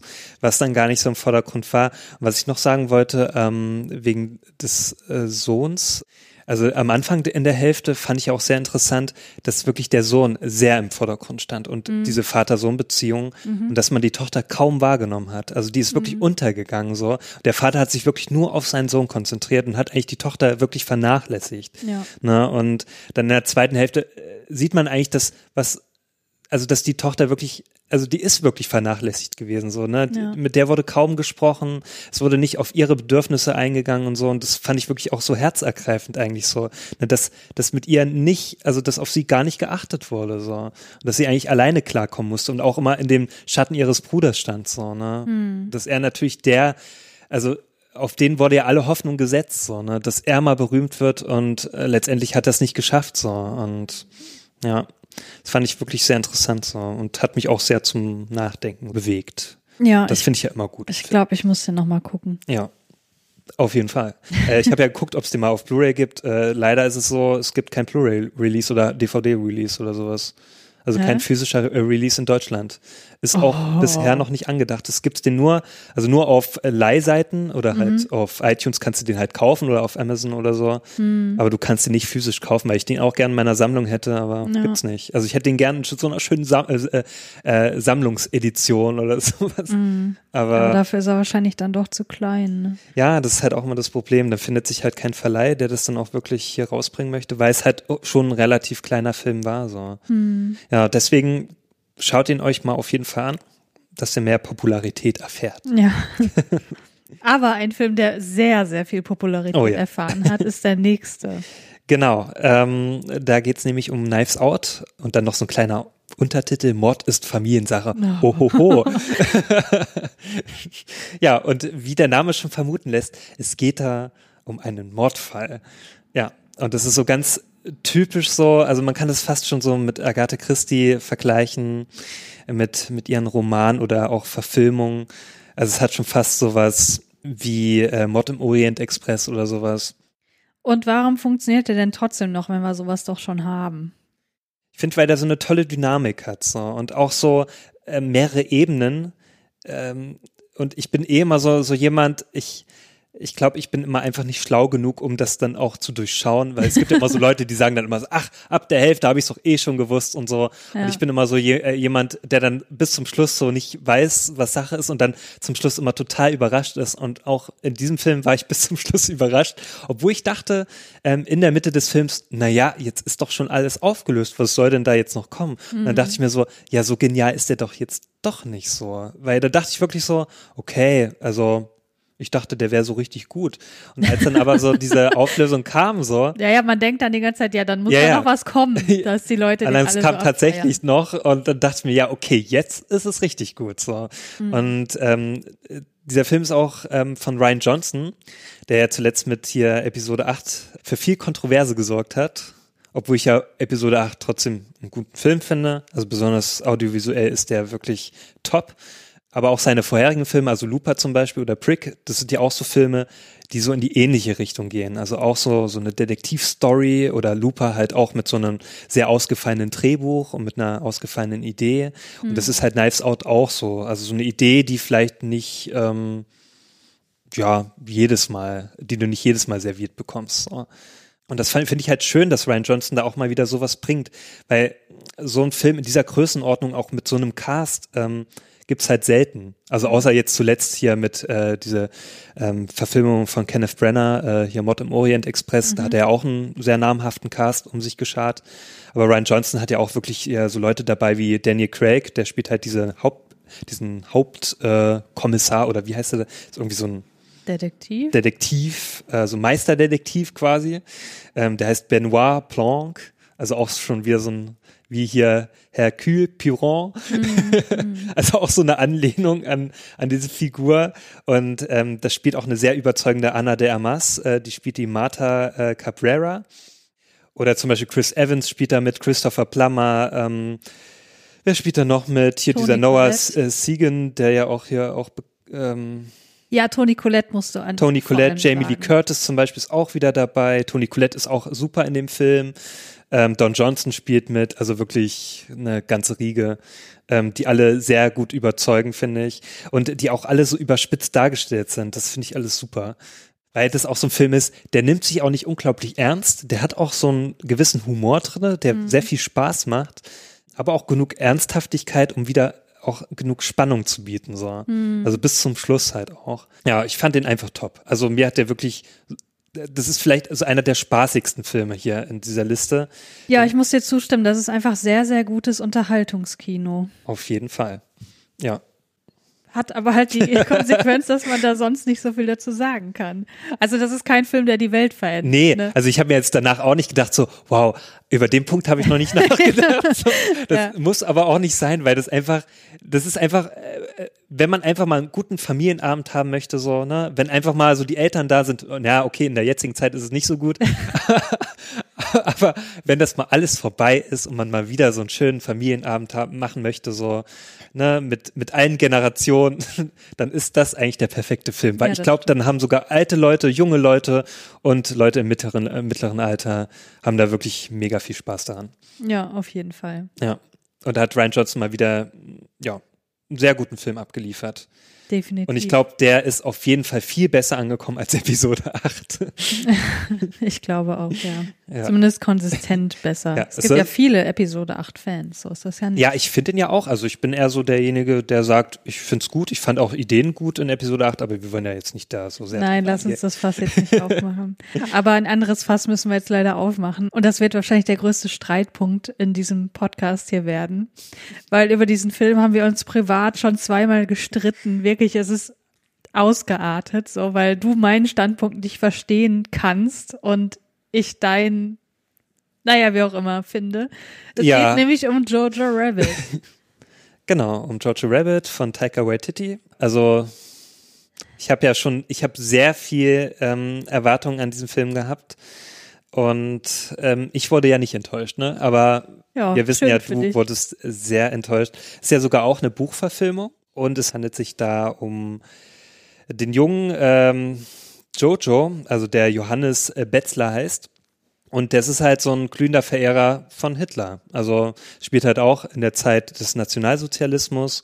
Und ähm, er ist halt jemand, der ja gerade ja in der Hitlerjugend ist und an so Trainings teilnimmt, ne? Und ist glühender Verehrer von Hitler und sogar sein imaginärer Freund ist Adolf Hitler, gespielt von Taika Waititi.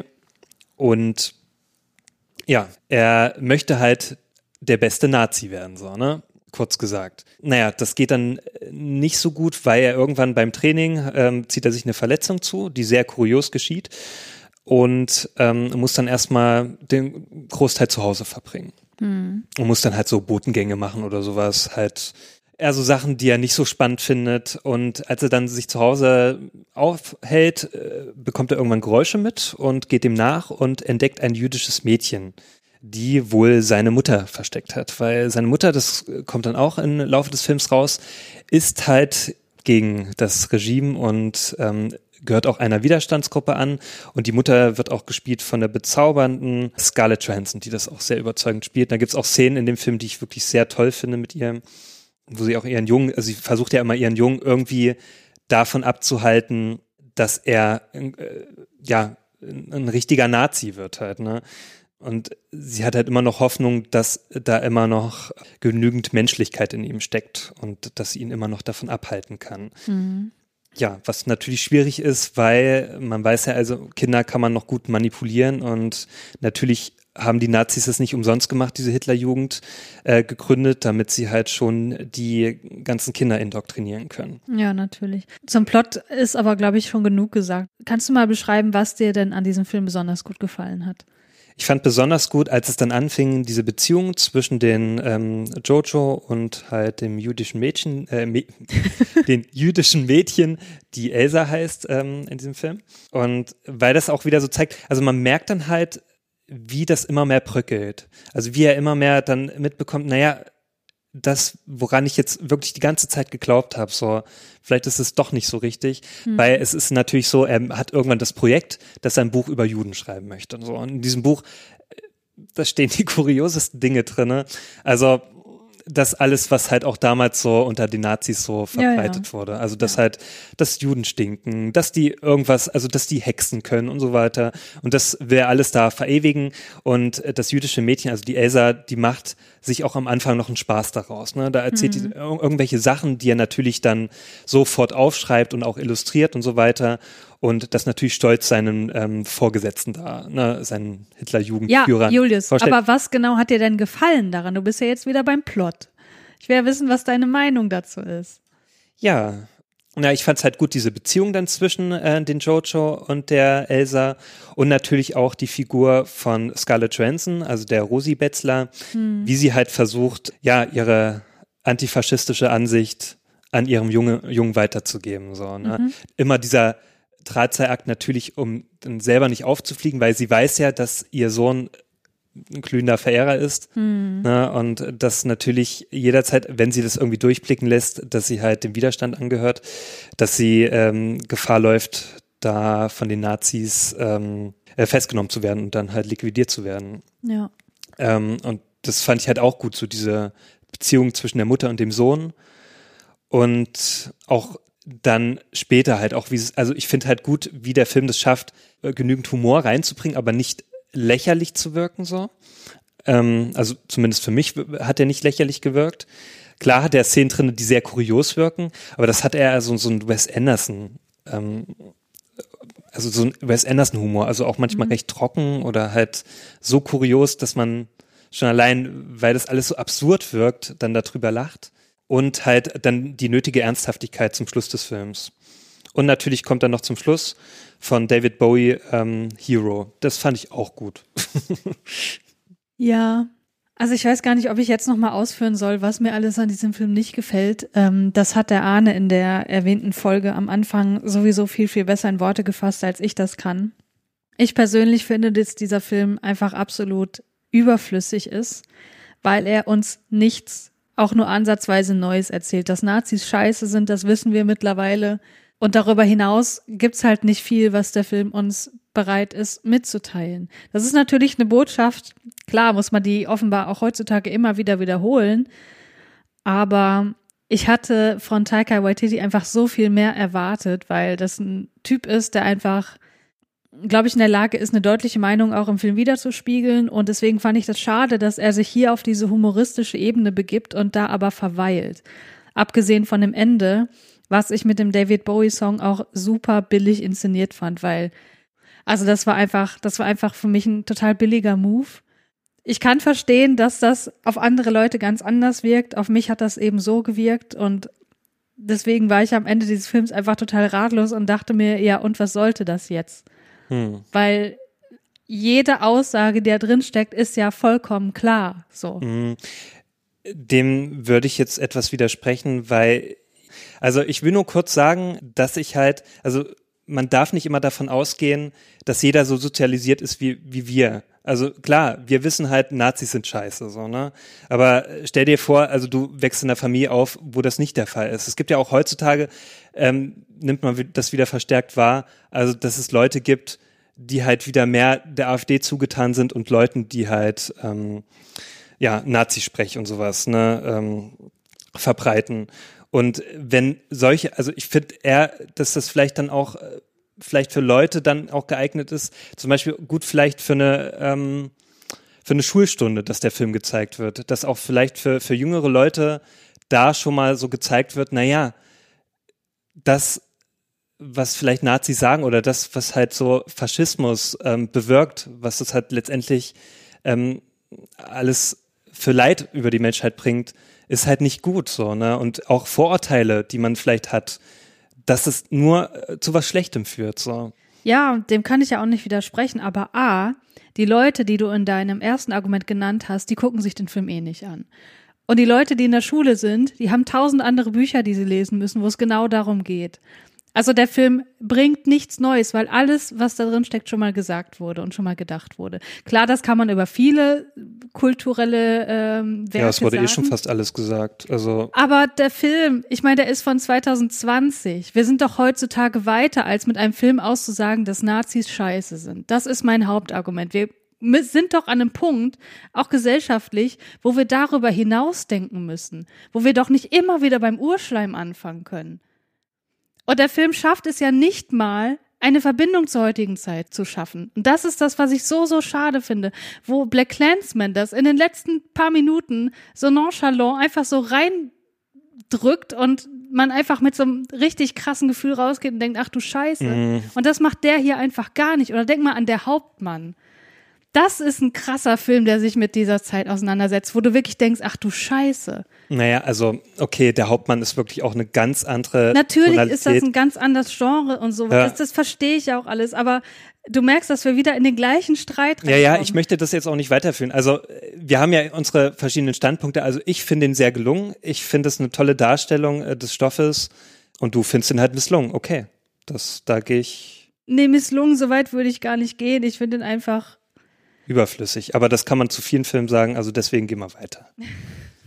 Also ich finde wirklich, also wenn man so an Filme rangeht, dann kannst du wirklich zu jedem Film sagen, eigentlich braucht man den nicht. Und ich finde solche Einstellungen auch immer nicht so toll. Nee, Julius, sagen, das ist ja nicht meine komplette Einstellung. Du weißt doch, wie ich an Filme rangehe, dass ich immer erstmal versuche, Ja, das aber- Positive drin zu sehen. Aber dieser Film, der bleibt so hinter seinen Möglichkeiten zurück, so extrem hinter seinen Möglichkeiten zurück. Dass man einfach nur denkt, so, ja, wow. Ich finde halt immer so, es gibt ja verschiedene Herangehensweisen an diesen Stoff. Und es gibt natürlich Filme, die sehr hart an den Stoff gehen. Zum Beispiel Der Hauptmann ist sowas. Ich finde halt, sowas kannst du vielleicht Leuten zeigen, die sich vielleicht schon sehr mit der Thematik auseinandergesetzt haben. So, ich finde, Jojo Rabbit ist vielleicht eher ein Film dafür für das junge, jüngere Zielpublikum so oder halt für Leute, ja, die da vielleicht anders an diesen Stoff rangehen möchten. So. Und, und das ist ja auch völlig legitim. Weißt du, du kannst nicht Ja, jeden aber- Film wie Schindlers Liste machen Julius, oder wie der Hauptmann. Jetzt mal ganz kurz, an Nazi-Stoffe ranzugehen, mit möglichst viel Flausch, das ist ja wohl der absolut falsche Ansatz.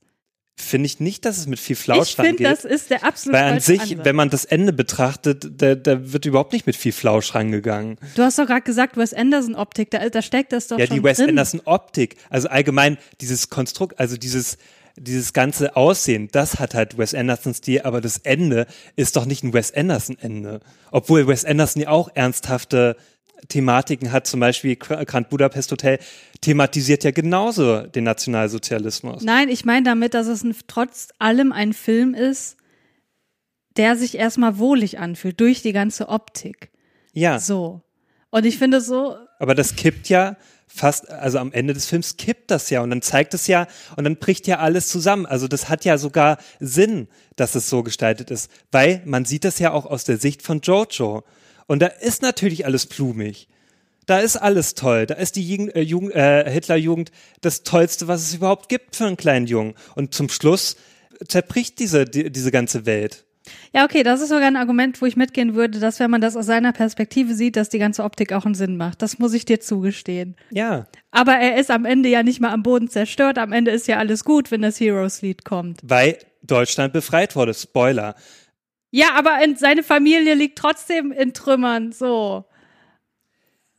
Und er kann doch, ja, wie auch immer. Komm, wir lassen das. Also das bringt zu nichts. Also und das ist mein Lieblingsfilm und ich möchte jetzt hier den gut darstellen. Und das ja, ist ein und ich, toller will, Film. und ich will hier eine differenzierte Meinung dazu beitragen. ja, aber du hast das schon hier bei, bei Dings hier gemacht, bei Spätfilm. Deswegen, Leute, denen, äh, äh, den Jojo Rabbit nicht gefällt, die hören sich jetzt bitte Spätfilm an. Und da, da, da geht dann Arne auch richtig schön drauf ab. Und, und hier in diesem Podcast, da wird Jojo Rabbit jetzt schön geredet. Ach so. Hier habe immer noch ich das letzte Ja, Wort. das ist jetzt ne? meine Top Ten. Also, da wird jetzt Jojo Rabbit toll geredet. Und das ist ein schöner Film. Gut. Wenigstens hat Taika Waititi dafür einen Oscar bekommen fürs Drehbuch. Badge. Und den kannst du ihm nicht mehr wegnehmen. Den will ich ihm auch nicht wegnehmen. Aber alle anderen Filme, die er jemals vorher gemacht hat, waren so viel besser. Selbst Thor. Sogar Thor. Ja. Okay. ja, Thor ist ja nicht schlecht. Das ist der beste Tor gewesen überhaupt, aber Ja, ihr könnt besser als uns, Jojo Rabbit. Naja. ihr könnt uns ja mal in die Kommentare schreiben, was ihr zu dieser Jojo Rabbit Kontroverse zu sagen habt. Ich habe auch das Gefühl, dass ich, dass meine Worte nicht ausreichen, das zu sagen, was ich empfinde. Ich kann das einfach nicht gut in Worte fassen. Der Arne kann das viel Ja. besser. Und deswegen hört euch das nochmal an. Dann macht noch mal eine extra Folge. Machst du noch mal mit Arne Nee, auf gar keinen Fall. Ich Folge? spreche über diesen Film nicht mehr. Ich gucke mir den auch nicht nochmal an. Okay, ja, gut. So, jetzt kommen wir aber mal wieder zu was Schönem, nämlich einer schönen Serie, die ich empfehlen möchte. Ich möchte insgesamt drei Serien empfehlen, die du, glaube ich, meines Wissens nach alle noch nicht gesehen hast, die du aber alle angucken solltest, Julius. Ach Mensch, so viele Serien immer. Es sind aber fast alles Miniserien. Und zwar die erste heißt Hollywood. Die ist von Ryan Murphy und Ian Brennan und ist aus diesem Jahr oder aus letztem Jahr vielmehr, ist eine Mini-Dramaserie mit sieben Folgen. Und Hollywood ist eine alternative Geschichtsschreibung über Hollywood in den späten 40er Jahren. Ja, und diese Serie handelt von mehreren Personen, die nach dem Zweiten Weltkrieg in Hollywood Karriere machen möchten und von den Personen, die dabei behilflich sind oder auf die sie halt im Laufe dieser Karriereplanung treffen. Also zum Beispiel Studiobosse, Agenten und so weiter.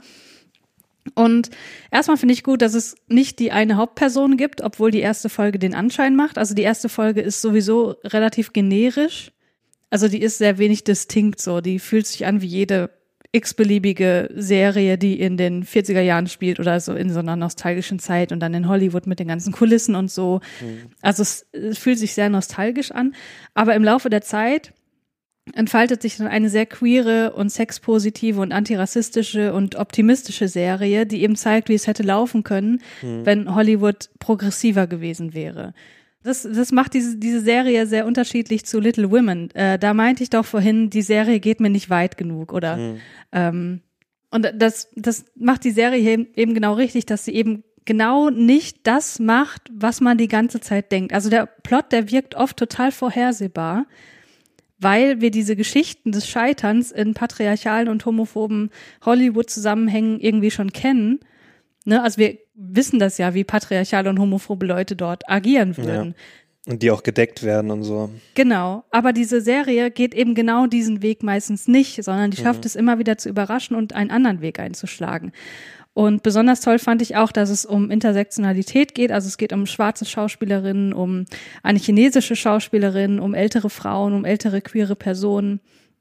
Also die ist sehr, sehr inklusiv, die Serie, und teilweise auch sehr meta. Und das hat mir total gefallen. Zum Beispiel, wenn über ähm, also es geht darum, dass eine Person ein Drehbuch entwickelt und dann wird darüber diskutiert, wie dieses Drehbuch halt geschrieben wird, wie diese Geschichte weitergehen soll und beispielsweise auch welchen Impact dieses Drehbuch auf die Repräsentation schwarzer Personen im Film hat. Hm. Wenn das so durchgeführt werden, werden würde oder wenn es einen anderen Ausgang fände. Und das finde ich, äh, fand ich total interessant, weil die Serie sich ja dadurch auch wieder selbst verhandelt. Und mhm. Hollywood auch heutzutage, also die Serie fühlt sich total modern an, weil das sind genau die Fragen, die sich, glaube ich, im Moment in der Filmbranche total viele Leute stellen.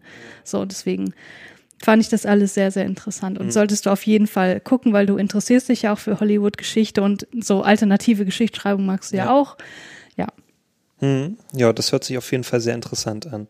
Und ähm, du hast ja auch gesagt, also das ist mit den DarstellerInnen ähm, von American Horror Story und ähm, Ja, teilweise. Also ähm, der auf jeden Fall von den Machern, ne, war das ja. Nee, ich habe mich da vertan. Der Ryan Murphy hat Glee gemacht. Ach so. Ähm, American Horror Story hat er aber zusammen, nee, anders gesagt, jemand aus American Horror Story hat mit ihm zusammen eine andere Serie gemacht, die ich heute auch noch vorstelle. Okay. Also das ist alles irgendwie so dieser Dunstkreis, sag ich mal, ne? Ja. Ähm, so. Genau, also die solltet ihr euch unbedingt angucken. Dann meine zweite Serie, davon habe ich dir auch schon vorgeschwärmt, das ist Dispatches from Elsewhere von mhm. Jason Siegel, auch aus dem Jahr 2020.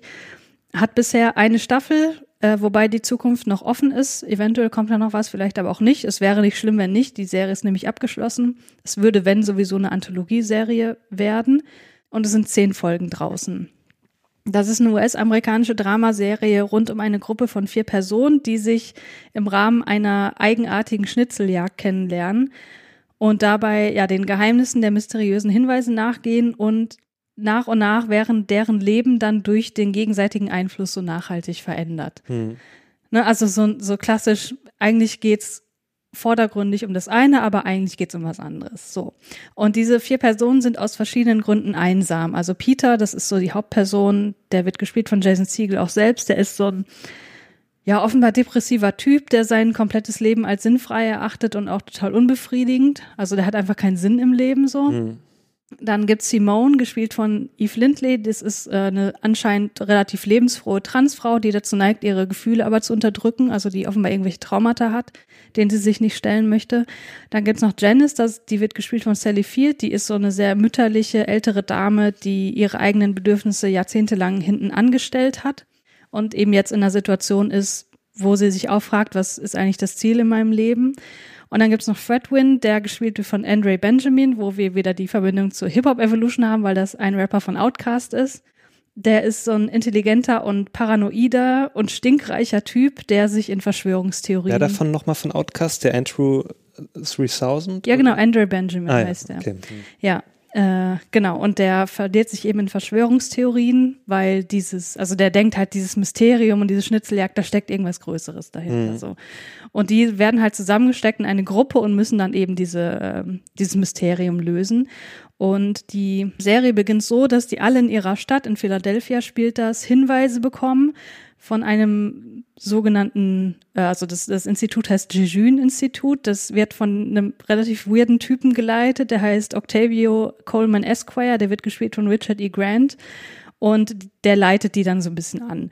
Und so begeben sie sich dann auf die Schnitzeljagd und mehr will ich auch gar nicht verraten von der Handlung, weil das Mhm. ist eine Serie, die lebt extrem von dieser Ausstrahlung dieser kindlichen Neugier, so Mhm. dass so in diesen alltäglichen Dingen und diesen Mini-Hinweisen so ein Zauber steckt Hm. und vor allem spielt die total häufig mit dem Durchbrechen der vierten Wand. Also vor allem gegen Ende der Serie, wodurch die komplette Handlung nochmal auf eine Metaebene ge gehoben wird.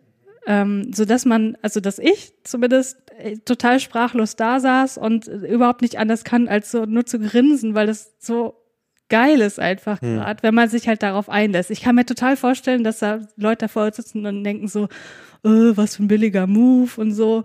Aber ich fand das einfach total geil. Ich hatte Hm. da mega meinen Spaß dran. Ja. Ja, wo läuft die nochmal? Äh, ich glaube, die läuft auf Amazon Prime. Ach so, ja. Dann kann man das ja mal auf jeden Fall schauen. Das klingt auf jeden Fall sehr interessant. Ja, Ja. sollte man unbedingt gucken. Und wie gesagt, mit zehn Folgen hat man das auch Ja. schnell abgehandelt. Ähm, hast du sonst noch eine Serie? Ja, ich habe noch eine dritte Serie. Mhm. Und zwar Pose von Ryan Murphy, Brad Falchuk und Stephen Canals. Und das ist eben der Typ von Glee, der mit dem Typen, einem der Typen von American Horror Story zusammen eine Mhm. Serie gemacht hat. Die ist aber schon aus 2018 beziehungsweise 19, aber ich habe die halt dieses Jahr erst gesehen, weil ich durch die Disclosure-Doku darauf aufmerksam Mhm. wurde. Also, das ist eine Serie, die besteht aus zwei Staffeln. Eine dritte kommt aber und die hat insgesamt 18 Episoden aktuell. Die spielt im New York der 80er, 90er Jahre und zwar innerhalb dieser Ballroom Culture Scene. Ballroom Culture bedeutet, dass die Personen, die hier porträtiert werden, in regelmäßigen Tanzwettbewerben in der Queer- und Trans-Underground-Szene, ja, dass sie dort eben äh, ja, diese Tanzwettbewerbe veranstalten und als VertreterInnen sogenannter Houses oder Häuser gegeneinander antreten und um Trophäen und Anerkennung kämpfen. Und diese Houses, das sind Kollektive aus TänzerInnen, die ein Oberhaupt haben, also Mutter oder Vater, und als Ersatzfamilien für ihre Mitglieder dienen, die eben aufgrund ihrer sexuellen Orientierung oder ihrer sexuellen Identität aus ihrer eigentlichen Familie ausgeschlossen wurden. Und ähm, deswegen ist es kein Wunder, warum diese Häuser in erster Linie und da deswegen auch fast der gesamte Cast aus schwarzen und Latino-LGBT-Personen bestehen. So. Und Pose fokussiert sich im Kern auf die Rivalität zwischen zweier solcher Häuser, nämlich dem House of Abundance und dem House of Evangelista. Und die beiden Häuser, da gibt's auch noch weitere, die spielen aber nicht so eine ries- Riesenrolle, die liefern sich halt in diesem Ballroom gnadenlose Kämpfe so. Aber trotzdem ist die Szene, die dort gezeigt wird, durch eine enorme Solidarität gekennzeichnet, was eben aus dem Zustand herrührt, dass alle beteiligten Personen mehrfach marginalisiert sind, also Hautfarbe, sexuelle Identität oder Orientierung, Sexarbeit, Armut, Krankheit, das sind alles so Themen, die damit reinspielen. Und das hat natürlich ein enormes dramatisches Potenzial, das auch ausgespielt wird. Also das ist halt auch eine Dramaserie einfach. Also da gibt's auch echt viele Szenen, wo man einfach nur heulen muss. Aber durch diese Ballroom-Dances, die sind halt so mega schillernd und energetisch und glamourös, macht die Serie total viel Spaß trotzdem. Ne? Also das ist so ein bisschen, äh, du hast ja, ähm, nee, hast du noch nicht gesehen, Climax von Gaspar Noé. Nee, leider noch nicht. Ähm, der hat am Anfang eben auch so eine Choreografie, die auch sehr starke Anleihen aus dieser Ballroom Culture Mhm. hat und wo das äh, so ein bisschen rüberkommt, was ich hier meine.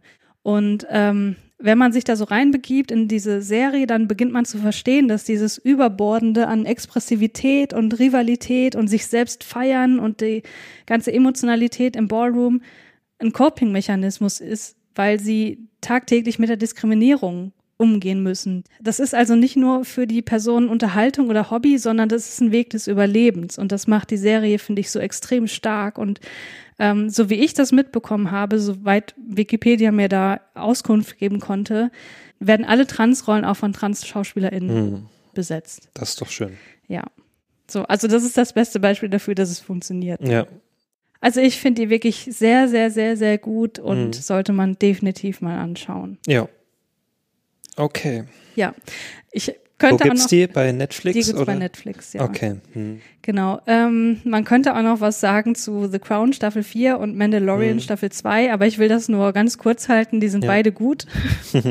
ähm, das, dazu muss man, glaube ich, nicht viel, also man Mhm. muss die auf jeden Fall nicht irgendwie bewerben oder so, weil die sind so bekannt. Aber ich will noch mal sagen, Mandalorian Staffel 2 fand ich so viel besser als Staffel 1. Ich habe es immer noch nicht geschafft zu schauen. Was vielleicht auch daran liegt, dass ich das weggebinged habe und nicht so Woche für Woche geguckt habe Mhm. Ja. wie Staffel 1. Aber ich fand Staffel 2 einfach viel, ah, die hat mir einfach viel mehr mitgerissen und äh, die ist viel emotionaler Mhm. und äh, da sind keine Füllerfolgen dabei. Also ich fand die einfach mega gut. Ja, na, ich musste schon aufpassen im Netz, dass ich da nicht irgendwie an Spoiler komme, weil ständig irgendwie was angedeutet wurde. Ja, schon schwierig, aber ich werde die auch irgendwann mal jetzt demnächst schauen. Ja, ich kann ja auch noch mal kurz ähm, ein paar Serien nennen, die ich so geschaut habe, die ich toll fand dieses Jahr. Mhm. Äh, da fand ich auf jeden Fall jetzt zuletzt eine, die ich beendet habe, war Ted Lasso, ähm, Mhm. die es auf Apple TV Plus gab. Ähm, ach, die finde ich einfach so unglaublich herzlich, diese Serie. Mhm. Äh, wird hier gespielt von äh, Jason Sudeikis, der Ted Lasso, Mhm. der ja hier der Mann von der Olivia White ist Ach die ja echt? hier Dings gemacht Ach, hat. ähm, äh, äh, Smart Dings, Booksmart. Booksmart. Äh, ja. Und ach, der ist einfach so, der, der Typ ist halt so einer, der versucht alles irgendwie positiv zu sehen. Und man denkt auch erstmal so am Anfang, boah, der ist ja, der ist ja unglaublich, also der ist zu positiv so. Na, das, das kann ja nicht wahr sein. Aber natürlich ist diese Person nicht einfach so eindimensional, also dass der einfach nur positiv ist die ganze Zeit und sonst nichts macht, sondern der hat natürlich auch ein persönliches Schicksal, was dann auch nicht zu kurz kommt. Das fand ich dann auch sehr rührend. Also diese Serie bietet auch genug äh, ähm, rührende Momente so. Ähm, äh, und das hat immer so hin und her gewechselt zwischen so rührenden Momenten und einfach so unglaublich tollen, schönen, ähm, herzlichen Momenten und Momente, wo ich einfach laut gelacht habe. So. Und das Ganze spielt halt in, in so einem Fußballkosmos. Und ähm, die Story, also mal kurz gesagt, also der Ted Lasso, der kommt halt aus Amerika, ähm, war vorher Footballtrainer und soll jetzt halt Fußballtrainer werden in England. Also wo natürlich das ist ja das Ursprungsland des Fußballs und die sind natürlich alle da Fußball verrückt und er kennt sich null mit Fußball aus und das hat natürlich nur Hintergrund, warum er einer, der null Ahnung hat von Fußball, äh, engagiert wird als Trainer, weil nämlich äh, die Frau, die den Verein leitet, die hat nämlich den Verein übernommen von ihrem Ex-Mann und der Ex-Mann ist halt fremdgegangen mit irgendeiner und die möchte sich rächen, weil das der Lieblingsverein äh, ihres Mannes ist. Okay. Deswegen möchte sie, dass der Verein äh, absteigt und Ja, okay. somit ihren Mann dann halt, ihren Ex-Mann dann äh, ärgert. Ja, Das ist der Hintergrund. Aber was sich dann halt entwickelt und wie das Ted Lasso schafft, diese Managerin auf seine Seite zu ziehen, das ist so unglaublich toll und ähm, äh, das ist einfach so eine, eine Wohlfühlserie schlechthin. Also wenn man schlechte Laune hat, einfach Ted Lasso schauen, danach ist man wieder irgendwie im Rein. Dann denkt man sich wieder, ach naja, die Menschen sind halt doch nicht so doof. so ging es mir zumindest und Okay. hat mir unglaublich viel Spaß gemacht. Und auch, weil mich Fußball auch irgendwie interessiert, also ja. das gibt dann nochmal so einen kleinen Bonus. Ja, und dann fand ich noch die Serie äh, von Alex Garland sehr schön, Devs. Ähm, die hat dir ja irgendwie nicht so gut gefallen. Doch, ich fand die prinzipiell schon gut, aber ich fand, dass die, das habe ich heute auch schon ein paar Mal gesagt, ihr Potenzial nicht ausgeschöpft hat. Ich habe zwischendurch mal gesagt, dass Alex Garland an seiner eigenen Prämisse scheitert. Ich, nachdem ich mir nochmal Podcasts darüber angehört habe, würde ich nicht mehr so, nicht so, ähm, Schlecht. nicht so hart mit der ins Gericht gehen, aber äh, dennoch finde ich, man hätte mehr aus dem Konstrukt, was ich hier jetzt gar nicht irgendwie ansprechen möchte, weil je mehr man über die Serie weiß, desto sch schlechter ist es eigentlich.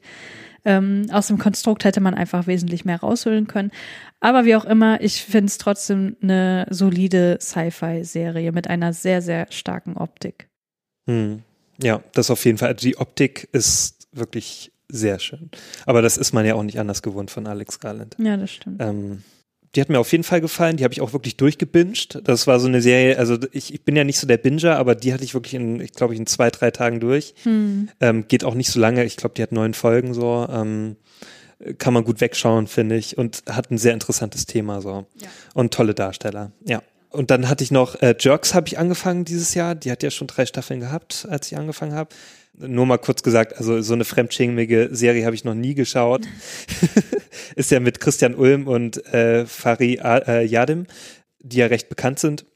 Und also wirklich, da gibt es Szenen in dieser Serie, da gibt es Momente, wo du wirklich so denkst, und es wird ja schon immer so vorgeteasert. Also es wird immer schon angeteasert, so, okay, das kann irgendwann mal noch, eine, noch mal eine Rolle spielen, ne, in dem späteren Verlauf. Und es mhm. kommt dann immer dazu. So, ne? Und okay. dann denkst du immer so, oh nein, bitte, bitte nicht. Ja. Und dann kommst du und es wird immer schlimmer und, und, und, und ah, aber trotzdem macht es unglaublich viel Spaß, diese Serie anzuschauen. Ja.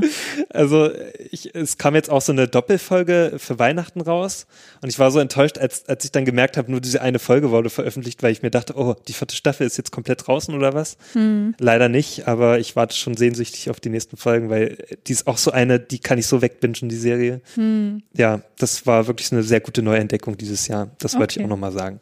Ja. Ja, cool. Da haben wir doch für jeden Geschmack was dabei, würde ich sagen. Ja.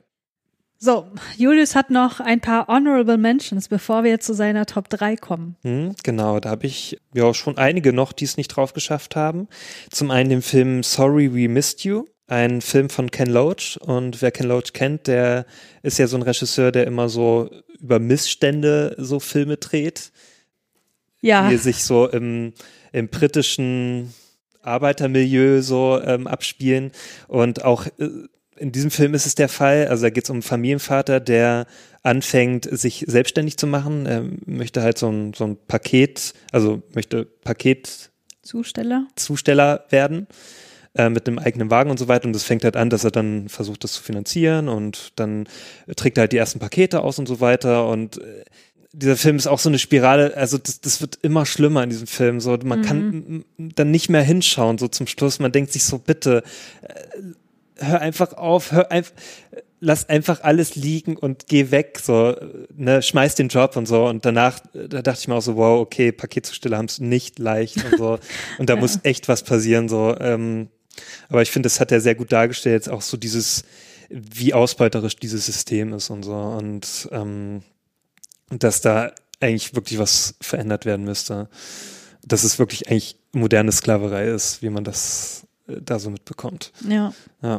Ich habe den noch nicht geguckt, weil ich glaube, der ist für mich einfach gerade zu hart. Nee, der ist auch wirklich, also den kann man nicht einfach mal so am Nachmittag schauen. Ja. Ist kein guter Sonntagnachmittag-Film, sage ich mal. Ja. Also da muss man schon ein bisschen eine dicke Haut mitbringen für diesen Film. Ja, dann habe ich hier noch Bombshell auf meiner Liste. Mhm. Ist so in der ähnlichen Richtung, also kann man auch nicht mal so leicht wegschauen, weil da geht's auch sehr um Missstände. Das ist ja basiert ja auf einer wahren Begebenheit ähm, mit dem Sender Fox, als diese Missstände öffentlich wurden, dass da äh, Frauen sexuell missbraucht wurden von diesem Senderchef. Und da gibt's halt wirklich sehr, also da gibt's auch so eine Szene, die fand ich sehr schwer erträglich, aber zeigt es auch sehr gut auf, so wie das Ganze da wohl abgelaufen ist. Und ja, hat mir auch recht gut gefallen. Dann habe ich hier noch einen Film, äh, eigentlich schade, dass er es nicht in meine Liste geschafft hat, aber das ist hier Queen and Slim, der hat es aber in deine Liste ja geschafft. Ja, mega Film. Ja, ist auch ein sehr guter Film, der auch äh, sehr, ähm, auf jeden Fall sehr zeitgeistig gerade ist, weil auch mit Black Lives Matter das ist natürlich gerade sehr aktuell, die Thematik. Ja, wobei die Aussage ist auch mal ein bisschen schwierig, weil es war noch nie nicht aktuell. Ja, natürlich, aber jetzt aktueller denn je. Also. Es ist medial gerade hochgekommen. Genau. Also besonders, äh, was da im Frühjahr abging. So, dann habe ich hier noch einen Film, den du eher nicht so toll findest wohl, äh, aber du hast ihn ja auch nicht geschaut, du kannst es also nicht beurteilen. äh, da habe ich nämlich The Gentleman von Guy Ritchie. Oh. Äh, ich will auch gar nicht so lange darauf eingehen. Also es ist auf jeden Fall ein Film, der wieder eher an seine Frühwerke rankommt, also an Bube, Dame, König, Gras oder an äh, Snatch. Mhm. Und das fand ich wieder sehr schön, weil dazwischen hat ja Guy Ritchie so eher mangelnde Qualität bewiesen. Und da war ich wieder froh, dass er mal wieder so einen schönen Gangsterfilm gemacht hat im Londoner Milieu. So, das fand ich toll. Ja. Ja, und einen Schön tollen Colin Farrell. Also ähm, wirklich seine, seine Figur ist wirklich das Highlight in dem Film. Okay. Ja. Und dann habe ich hier noch Uncut Gems, den fandst du ja auch nicht so toll. Aber da muss ich auch sagen, also das ist ja auch von den Safety Brothers, ähm, die ja schon mit Good Time einen tollen Film abgeliefert haben. Mhm. Und der war ja schon sehr ähm, Stress getrimmt. Und Uncut Gems bringt das Ganze nochmal auf ein neues Level. Ja. Also wirklich, danach ist man fertig. Ähm, und ich finde, das ist sogar ein sehr guter Film mit Adam Sandler. Also das ist mal wieder so ein guter Film mit Adam Sandler. Es gibt ja immer diese schlechten, ne, diese, eher diese Komödien. Und wenn er mal so ernste Rollen spielt, ähm, oder wenn er mal so richtig herausgefordert wird, ähm, dann gibt's auch mal manchmal richtig gute Perlen. Ähm, Aber mal ganz kurz, fandest du, das ist eine ernste Rolle hier? Weil ich finde, der hat sich hier halt auch wieder so komisch benommen. Ja, so wie, Mhm. warte mal, wie so ein Fisch, der sich aus dem Ganzen irgendwie noch versucht rauszuwinden und dabei aber auch irgendwie lächerlich ist. ja, an sich hat er schon einen ernsten Grund, also auch was da passiert. Also es ist ja schon nicht gerade. Natürlich ist es gewalttätig und Also so. der ist schon sehr brutal, der Film. Natürlich die Figur an sich ist halt so einer, der versucht es halt auch alles mit Humor zu nehmen und so ein bisschen alles so locker zu nehmen. Ja. Aber eigentlich, was mit ihm passiert in dem Film, ist eine reine ernste Sache. Also der, der reitet sich immer mehr in die Scheiße eigentlich. Ja, ja. Und es wird immer weil er ist ja schlimmer. selber schuld, Ja. mehr oder weniger. Es ist ja nicht so, dass ihm Ungerechtigkeiten erfahren. Ja. Naja, Ja, vielleicht schon. ist das der Grund, warum ich mit dem nicht so mitgehen Also konnte. eine sehr schwierige Figur, äh, die er da spielt, aber ich fand es sehr gut verkörpert von Adam Sandler. Das hat er schon sehr gut gemacht. Genau, und dann habe ich noch hier Les Miserables. Das ist auch so ähnlich, also wie so, wie so die anderen, also auch, dass, dass sich immer mehr in die Scheiße hereingeritten wird quasi. ja. Ähm, also da geht's um so ein, so ein Polizeieinsatzteam in diesem Stadtviertel. Ähm, das heißt, glaube ich, auch äh, Les Miserables, also die Elenden. die Elenden, also es ist halt ein Elendsviertel in, in den ähm, Vororten von Paris. Und ja, da ist halt so ein Typ, der da neu anfängt in dieser, äh, in dieser Truppe und der das auch noch mit, anderen- mit anderen Augen sieht. Also der sieht das auch kritischer, wie seine Kollegen dann da mit diesen Leuten umgeht. Und die gehen nicht gerade zimperlich um, also die nutzen ihre Stellung schon sehr aus. Und irgendwann äh, ist dann halt so ein Ereignis, was dann so vieles in, in Gang bringt und was dann diese Polizeitruppe wirklich in Bedrängnis bringt zum Schluss. Und also der Schluss ist wirklich so nervenaufreibend, so wo ich mir auch dachte, wow, okay, äh, da, da war ich wirklich angespannt. Also auch kein Film für äh, schwache Nerven. So. Der geht auch schon sehr aufs Gemüt.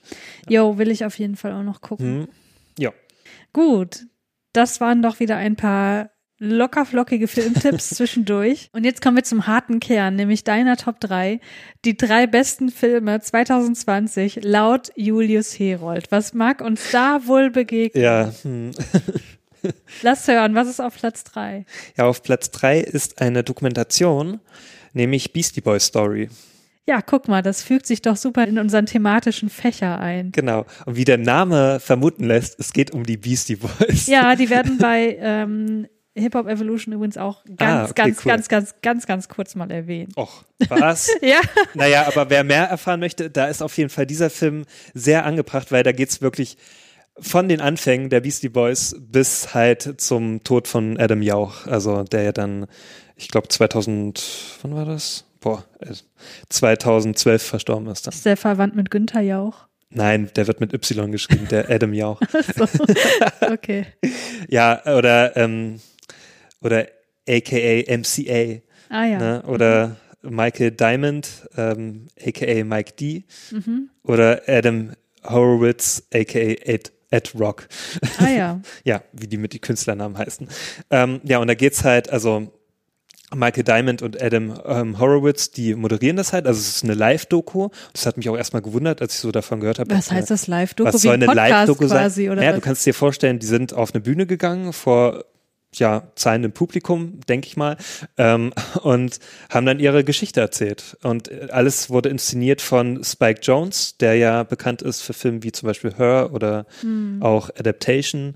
Mhm. Und ja, also wirklich eine super ähm, durchgestylte Live-Doku. Aber das ist dann schon angereichert Ne. mit Archivmaterial. Genau, du kannst dir das so vorstellen, also die beiden, ähm, die haben sich dahingestellt, haben dann so erzählt und die beiden sind einfach so unfassbar sympathisch, finde ich. Also die das auch sehr locker vortragen, auch immer so abwechselnd und auch so mit ihrer Art, also natürlich sind das keine, die so dastehen mit so einem Blatt Papier, sondern Ja, wirklich ja, ja. sehr, also die sind natürlich gestandene Leute, also die, die kennen sich mit, mit dem Business aus und so weiter, die haben eine tolle Rhetorik und so ähm, und haben manchmal natürlich auch so ein paar Rap-Einlagen oder sowas. Mhm. Also die wirklich super ähm, on point, wie sie das Ganze halt vorgetragen haben und dann immer eingestreut mit Archivaufnahmen und so weiter, die mhm. auch super schön gemacht sind, also sehr gut ausgewählt sind. Also auch in den Anfängen so in New York, wo sie angefangen haben, so in den 80ern, die ja auch als Punkband angefangen haben, auch noch zusammen mit einer mit einer Freundin.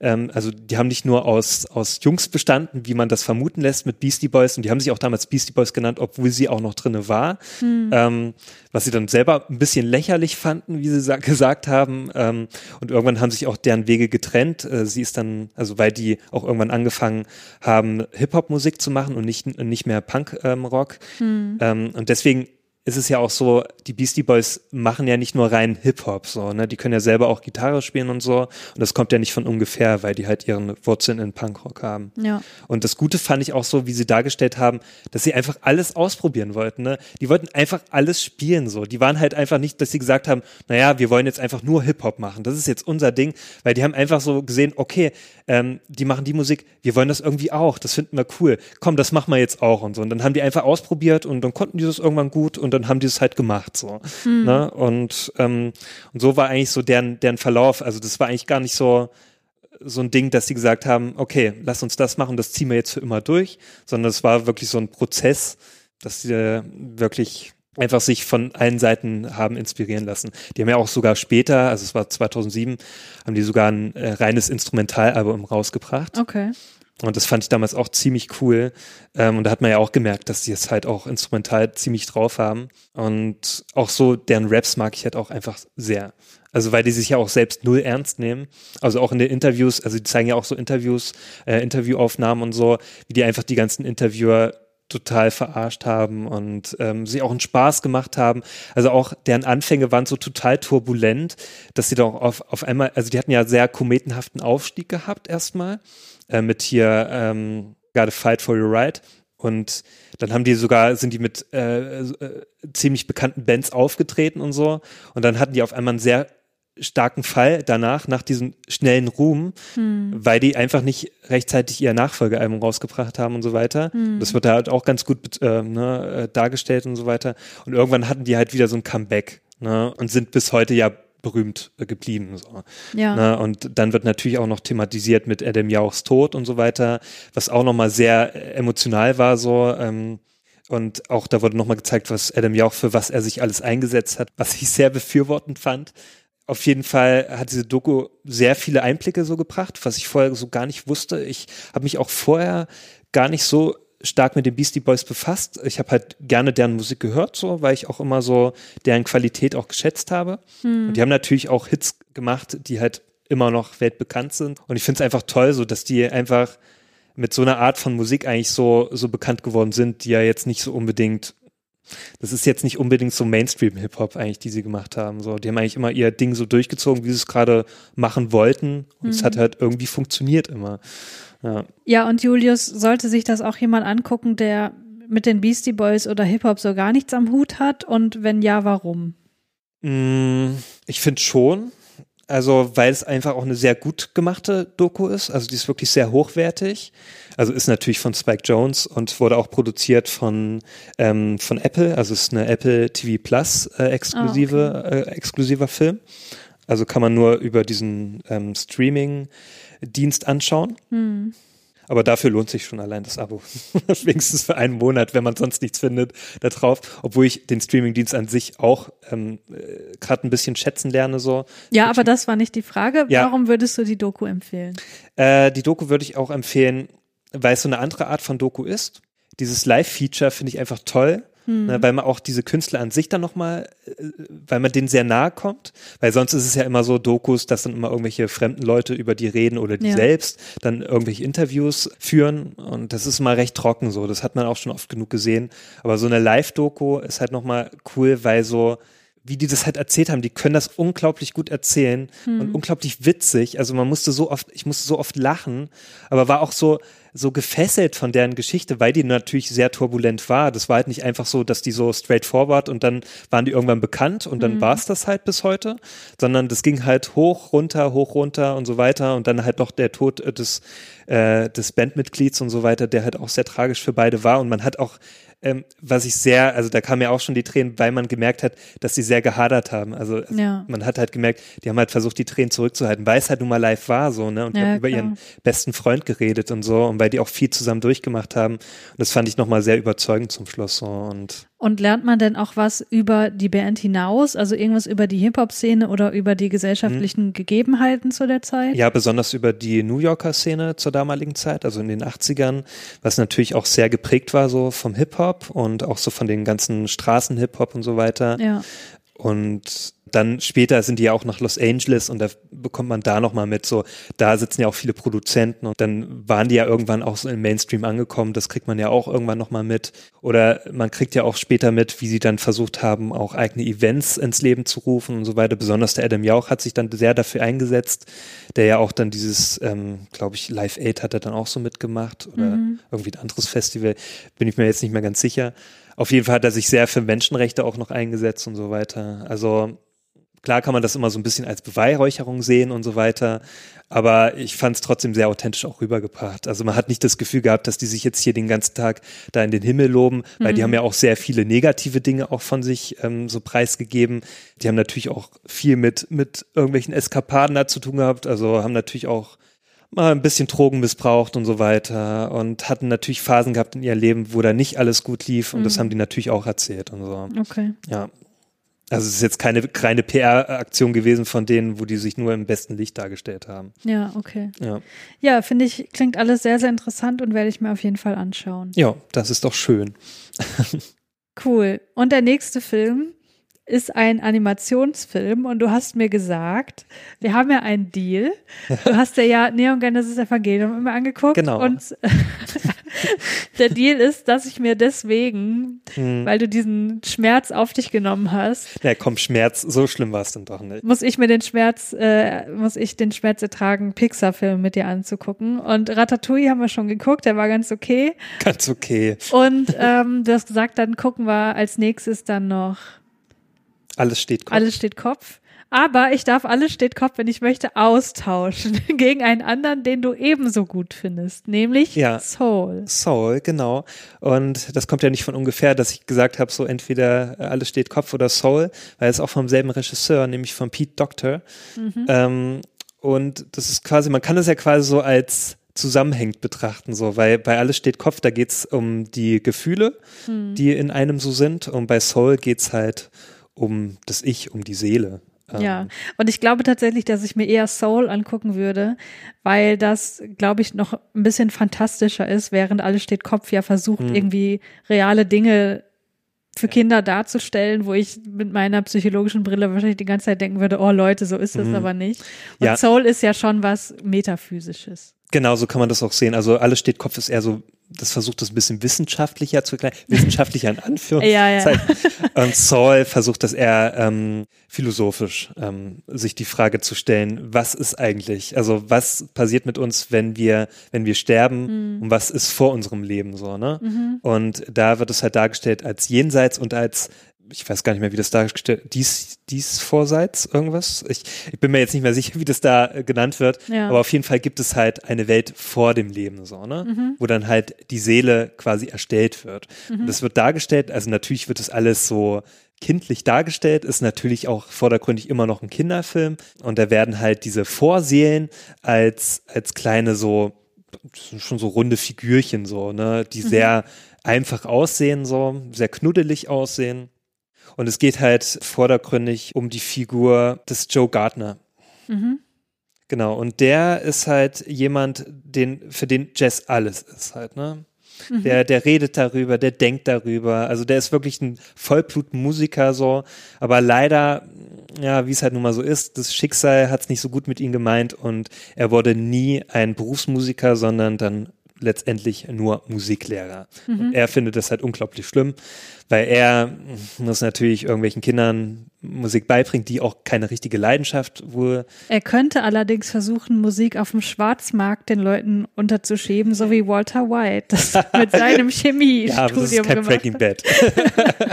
Nein, äh, also so geht dann die Geschichte doch nicht. Aber es ist halt so, irgendwann kommt dann dieser schicksalhafte Tag und er bekommt halt von einem ehemaligen Schüler, bekommt er die, die Chance bei einer sehr bekannten, also renommierten Jazzmusikerin oder Jazzsängerin ähm, vorzuspielen.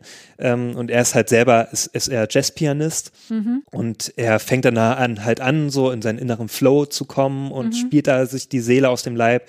Und diese äh, Sängerin ist halt sehr überzeugt davon und sagt halt, naja, du spielst heute Abend mit mir. Und da ist er dann so darüber erfreut, dass er blöderweise in ein äh, Gully fällt und äh, anscheinend dann tot ist. Also weil seine Seele auf einmal in, in dem Weg zur, zum Jenseits ist. Ja, okay. Und erstmal rafft er das gar nicht so recht. Da denkt er sich, wer, wer bin ich denn jetzt gelandet? So, was ist los? Dann fragt er die anderen Seen auf dem Weg nach oben und fragt sie, ja, wo sind wir denn hier?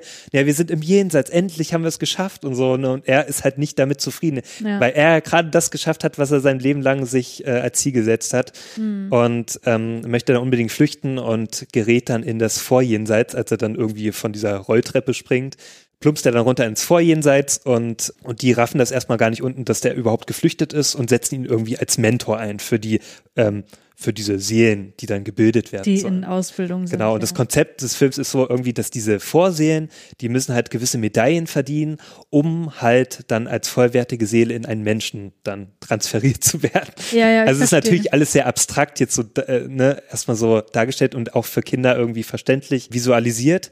Und letztendlich geht's halt darum, dass dieser Joe Gardner, also der denkt halt, weil in, in diesem Ding ist halt diese Vorsehen, da ist es immer eine Medaille fehlt da noch so bei den meisten. Aber jetzt nicht den ganzen Plot. Nein, nee, ich möchte erzählen. nur kurz sagen, um was es da geht. Ja. Weil diese eine Medaille, die ja fehlt, das ist dann dieser Funke, wie sie es halt dann sagen in dem Film. Mhm. Und der Joe denkt halt die ganze Zeit, das ist ähm, die Berufung. Mhm. Ne? Also das ist das halt, was, was einem fehlt oder was einen so das Leben ausfüllt. Aber sag nicht, was es wirklich ist, weil dann hast du ja, wirklich das Und Ende der Film verraten. ergründet dann so, also der Joe ist natürlich dann auf dem ist dann so ein Selbstfindungstrip eigentlich quasi, der dann durchmacht, um dann letztendlich auf den Trichter zu kommen, dass das nicht wirklich das Einzige ist, was einen Menschen ausmacht, die Berufung, sondern dass eigentlich das, der Sinn des Lebens äh, viel mehr ist. Ja. Aber was, das sollen die Leute bitte Ja, selber das sollen die Leute rausfinden. natürlich selber rausfinden. Ja. So viel habe ich auch gar nicht erzählt, das ist wirklich so die erste Viertelstunde des Films. Ach so, ich dachte, du bist jetzt bei drei Viertel des Nein, Films. nein, es passiert noch viel mehr. Ach so. Also, und, Okay, ja, aber gut, das und das ist halt nicht. das Ding gewesen. Ich dachte erstmal so, oh, jetzt spielt das die ganze Zeit in dieser Welt da, in, diesen, in dieser Seelenwelt. Ja. Okay, weil ich am Anfang New York total toll dargestellt fand. Ich, ich dachte mir, wow, das sieht ja unglaublich gut aus, so, ne, weil dieser, dieser Film ist so animationstechnisch wirklich das Nonplusultra gerade. Also das ist wirklich mit das Beste, was ich an, zumindest an so kindliche Animation, also So auf dem Level wie hier der Spider-Man-Film? Naja, das kann ja man auch nicht so vergleichen, gefeiert. weil Spider-Man ist ein ganz anderer Stil. Der Nee, halt, aber so was die Qualität angeht. Hm? ja, also ich würde schon sagen, so stilistisch ist es, sind die beiden Filme ganz weit oben bei mir. So. Ja, okay. Ja, also der hat mir unglaublich gut gefallen von der Optik, also besonders dann in dem New York und wie der Joe Gardner und diese ganzen Menschen da aussehen, die sind natürlich immer noch comichaft dargestellt, also von den Proportionen her und so, aber das sieht trotzdem unglaublich realistisch aus, so wie sie halt einfach sich bewegen und so weiter. Das fand ich sehr beeindruckend. Und ich finde einfach, die Musik ist so unglaublich schön in dem Film. Es gibt irgendwann ein Stück, was der der Joe Gardner spielt. Das ist, also da sind mir auch nochmal die Tränen gekommen und so. Ja. Das ist so ein Film, der unglaublich mich bewegt hat und der mich dann zum Schluss wirklich sehr überzeugt hat. Also da war ich dann, weil ich die ganze Zeit so dachte, naja, was soll ich denn von dem Film halten? Erstmal so auch am Anfang, da dachte ich mir auch, da war ich noch nicht so vollends überzeugt und dachte mir, na, soll das jetzt die ganze Zeit da drinnen spielen und so? Ich möchte eigentlich eher das New York sehen. Und ähm, und dann wollte ich doch noch ähm, sehr zufriedengestellt, weil das dann doch nochmal so eine Entwicklung nimmt, die mir wirklich sehr zugesagt hat. Ja. Ja, und dann zum Schluss auch nochmal sehr viele Fragen gestellt hat und ähm, die versucht hat zu beantworten für einen. Das fand ich sehr schön. Und der hat einfach so unglaublich schöne kleine Szenen auch drin und sehr sympathische Charaktere. Ja. Ja, cool. Klingt sehr interessant. Übrigens gibt es eine Parallele zwischen diesem Film und Evangelion, weil bei Evangelion gibt es die Kammer von Goof und das okay. ist die Kammer, wo die Seelen vor der Geburt der Menschen ah. drin sind. Und bei Evangelion gibt es dann aber das Problem, dass, dass, dass die Kammer leer ist und dass keine Seelen mehr da sind. Jo, ja, aber das basiert das ja, glaube ich, auf, auf jüdischen Traditionen, okay. soweit ich weiß. Ja, aber ähm, ja, fand ich wirklich sehr überzeugend. Und ja, ich muss aber nochmal eine äh, kritische Frage stellen. Mhm. Ist dieser Film denn mehr als einfach nur ein Showcase, was heutzutage animationstechnisch möglich ist? Auf jeden Fall zeigt er schon, was maximal jetzt rauszuholen ist aktuell, also was überhaupt möglich ist. Und ich finde da eh immer, Pixar sind schon so Vorreiter, was das mhm. Ganze angeht, schon seither, also seit sie überhaupt den ersten Animationsfilm, also den Langfilm rausgebracht haben mit Toy Story. Ja. Ähm, das haben sie jetzt wieder bewiesen, finde ich. Ähm, es gab ja auch im Frühjahr, ähm, haben sie ja mit Onward schon äh, auch einen Pixar-Film schon rausgebracht. Mhm. Ähm, den fand ich auch ganz gut, aber der war nicht so überzeugend. Also das war eher so, so ein fand ich dann doch ein bisschen zugewöhnlich. Und so ist wieder so einer, so der kommt halt der Qualität nahe, was schon Wally Ratatouille oder halt Alles steht Kopf erreicht haben. So. Mhm. so ein Film, wo man auch im Nachhinein sehr viel darüber nachdenkt, also die sehr philosophisch sind. Das mag ich einfach bei Pixar. Ja, ja, die so die grundlegenden Fragen genau. des Menschen. Und das finde ich, bekommt Pixar immer noch am besten hin überhaupt. Also, und deswegen ist es nicht nur ein reines Showcase, sondern das ist auch ein Film, der sehr viel Tiefe hat. Und besonders Soul hat einer, so einer der Pixar-Filme, die am meisten für mich Tiefe haben bisher. Ja. Ja, da würde ich sagen, gucken wir lieber den als alles steht Kopf. ja, gute Entscheidung. ja, aber wie kann das denn jetzt noch getoppt werden? Kann das wirklich noch getoppt werden, Julius, oder hast du uns vergackeiert? Ja, ist vielleicht auch schwierig immer, äh, also man kann natürlich immer nicht sagen, man kann da gar nicht so ob, äh, äh, objektiv rangehen, so ob das jetzt wirklich qualitativ der bessere Film ist, der jetzt danach kommt. Ähm, aber das ist auf jeden Fall ein Film, da werde ich einfach nicht müde, den anzuschauen. So, das ist, ich habe den schon dreimal angeschaut dieses Jahr, also letztes Jahr 2020. Ja. Ähm, einmal im Kino und dann nochmal zweimal zu Hause. Ja, ich habe den einmal zu Hause geguckt mit dir zusammen. Ja, also äh, es geht um den Film 1917 von Sam Mendes. Und äh, das ist so, also Sam Mendes hat selbst gesagt, das ist so ein bisschen damit wollte er seinen Opa ehren, der auch im Ersten Weltkrieg gekämpft hat und auch ihn Geschichten erzählt hat, so vom Ersten Weltkrieg. Mhm. Und das hat mhm. ihn damals halt sehr fasziniert. Besonders die Tatsache, also was äh, das eigentlich für ein Zufall war oder für ein großes Glück, dass der da durch den Krieg gekommen ist. So, ne? mhm. ne? Und das wollte er halt in einem Film darstellen, so, dass eigentlich das Überleben in so einem Krieg, wo ja alles drunter und drüber geht, einfach sehr viel mit, mit Zufällen und Glück zu tun hat. Ja. Also du kannst ja gar nicht sagen, so ich gehe in Krieg und naja, wenn ich gut genug bin, komme ich auch wieder heraus. Ja, ja, klar. Na, du kannst der beste Kämpfer der Welt sein und kannst trotzdem da einfach draufgehen, wenn dich eine Bombe trifft oder einfach ein Schuss aus Versehen trifft. Mhm. Und das hat er halt versucht mit so einem One-Shot-Film darzustellen. One-Shot naja, nur in Anführungszeichen, weil das kein richtiger One-Shot-Film ist.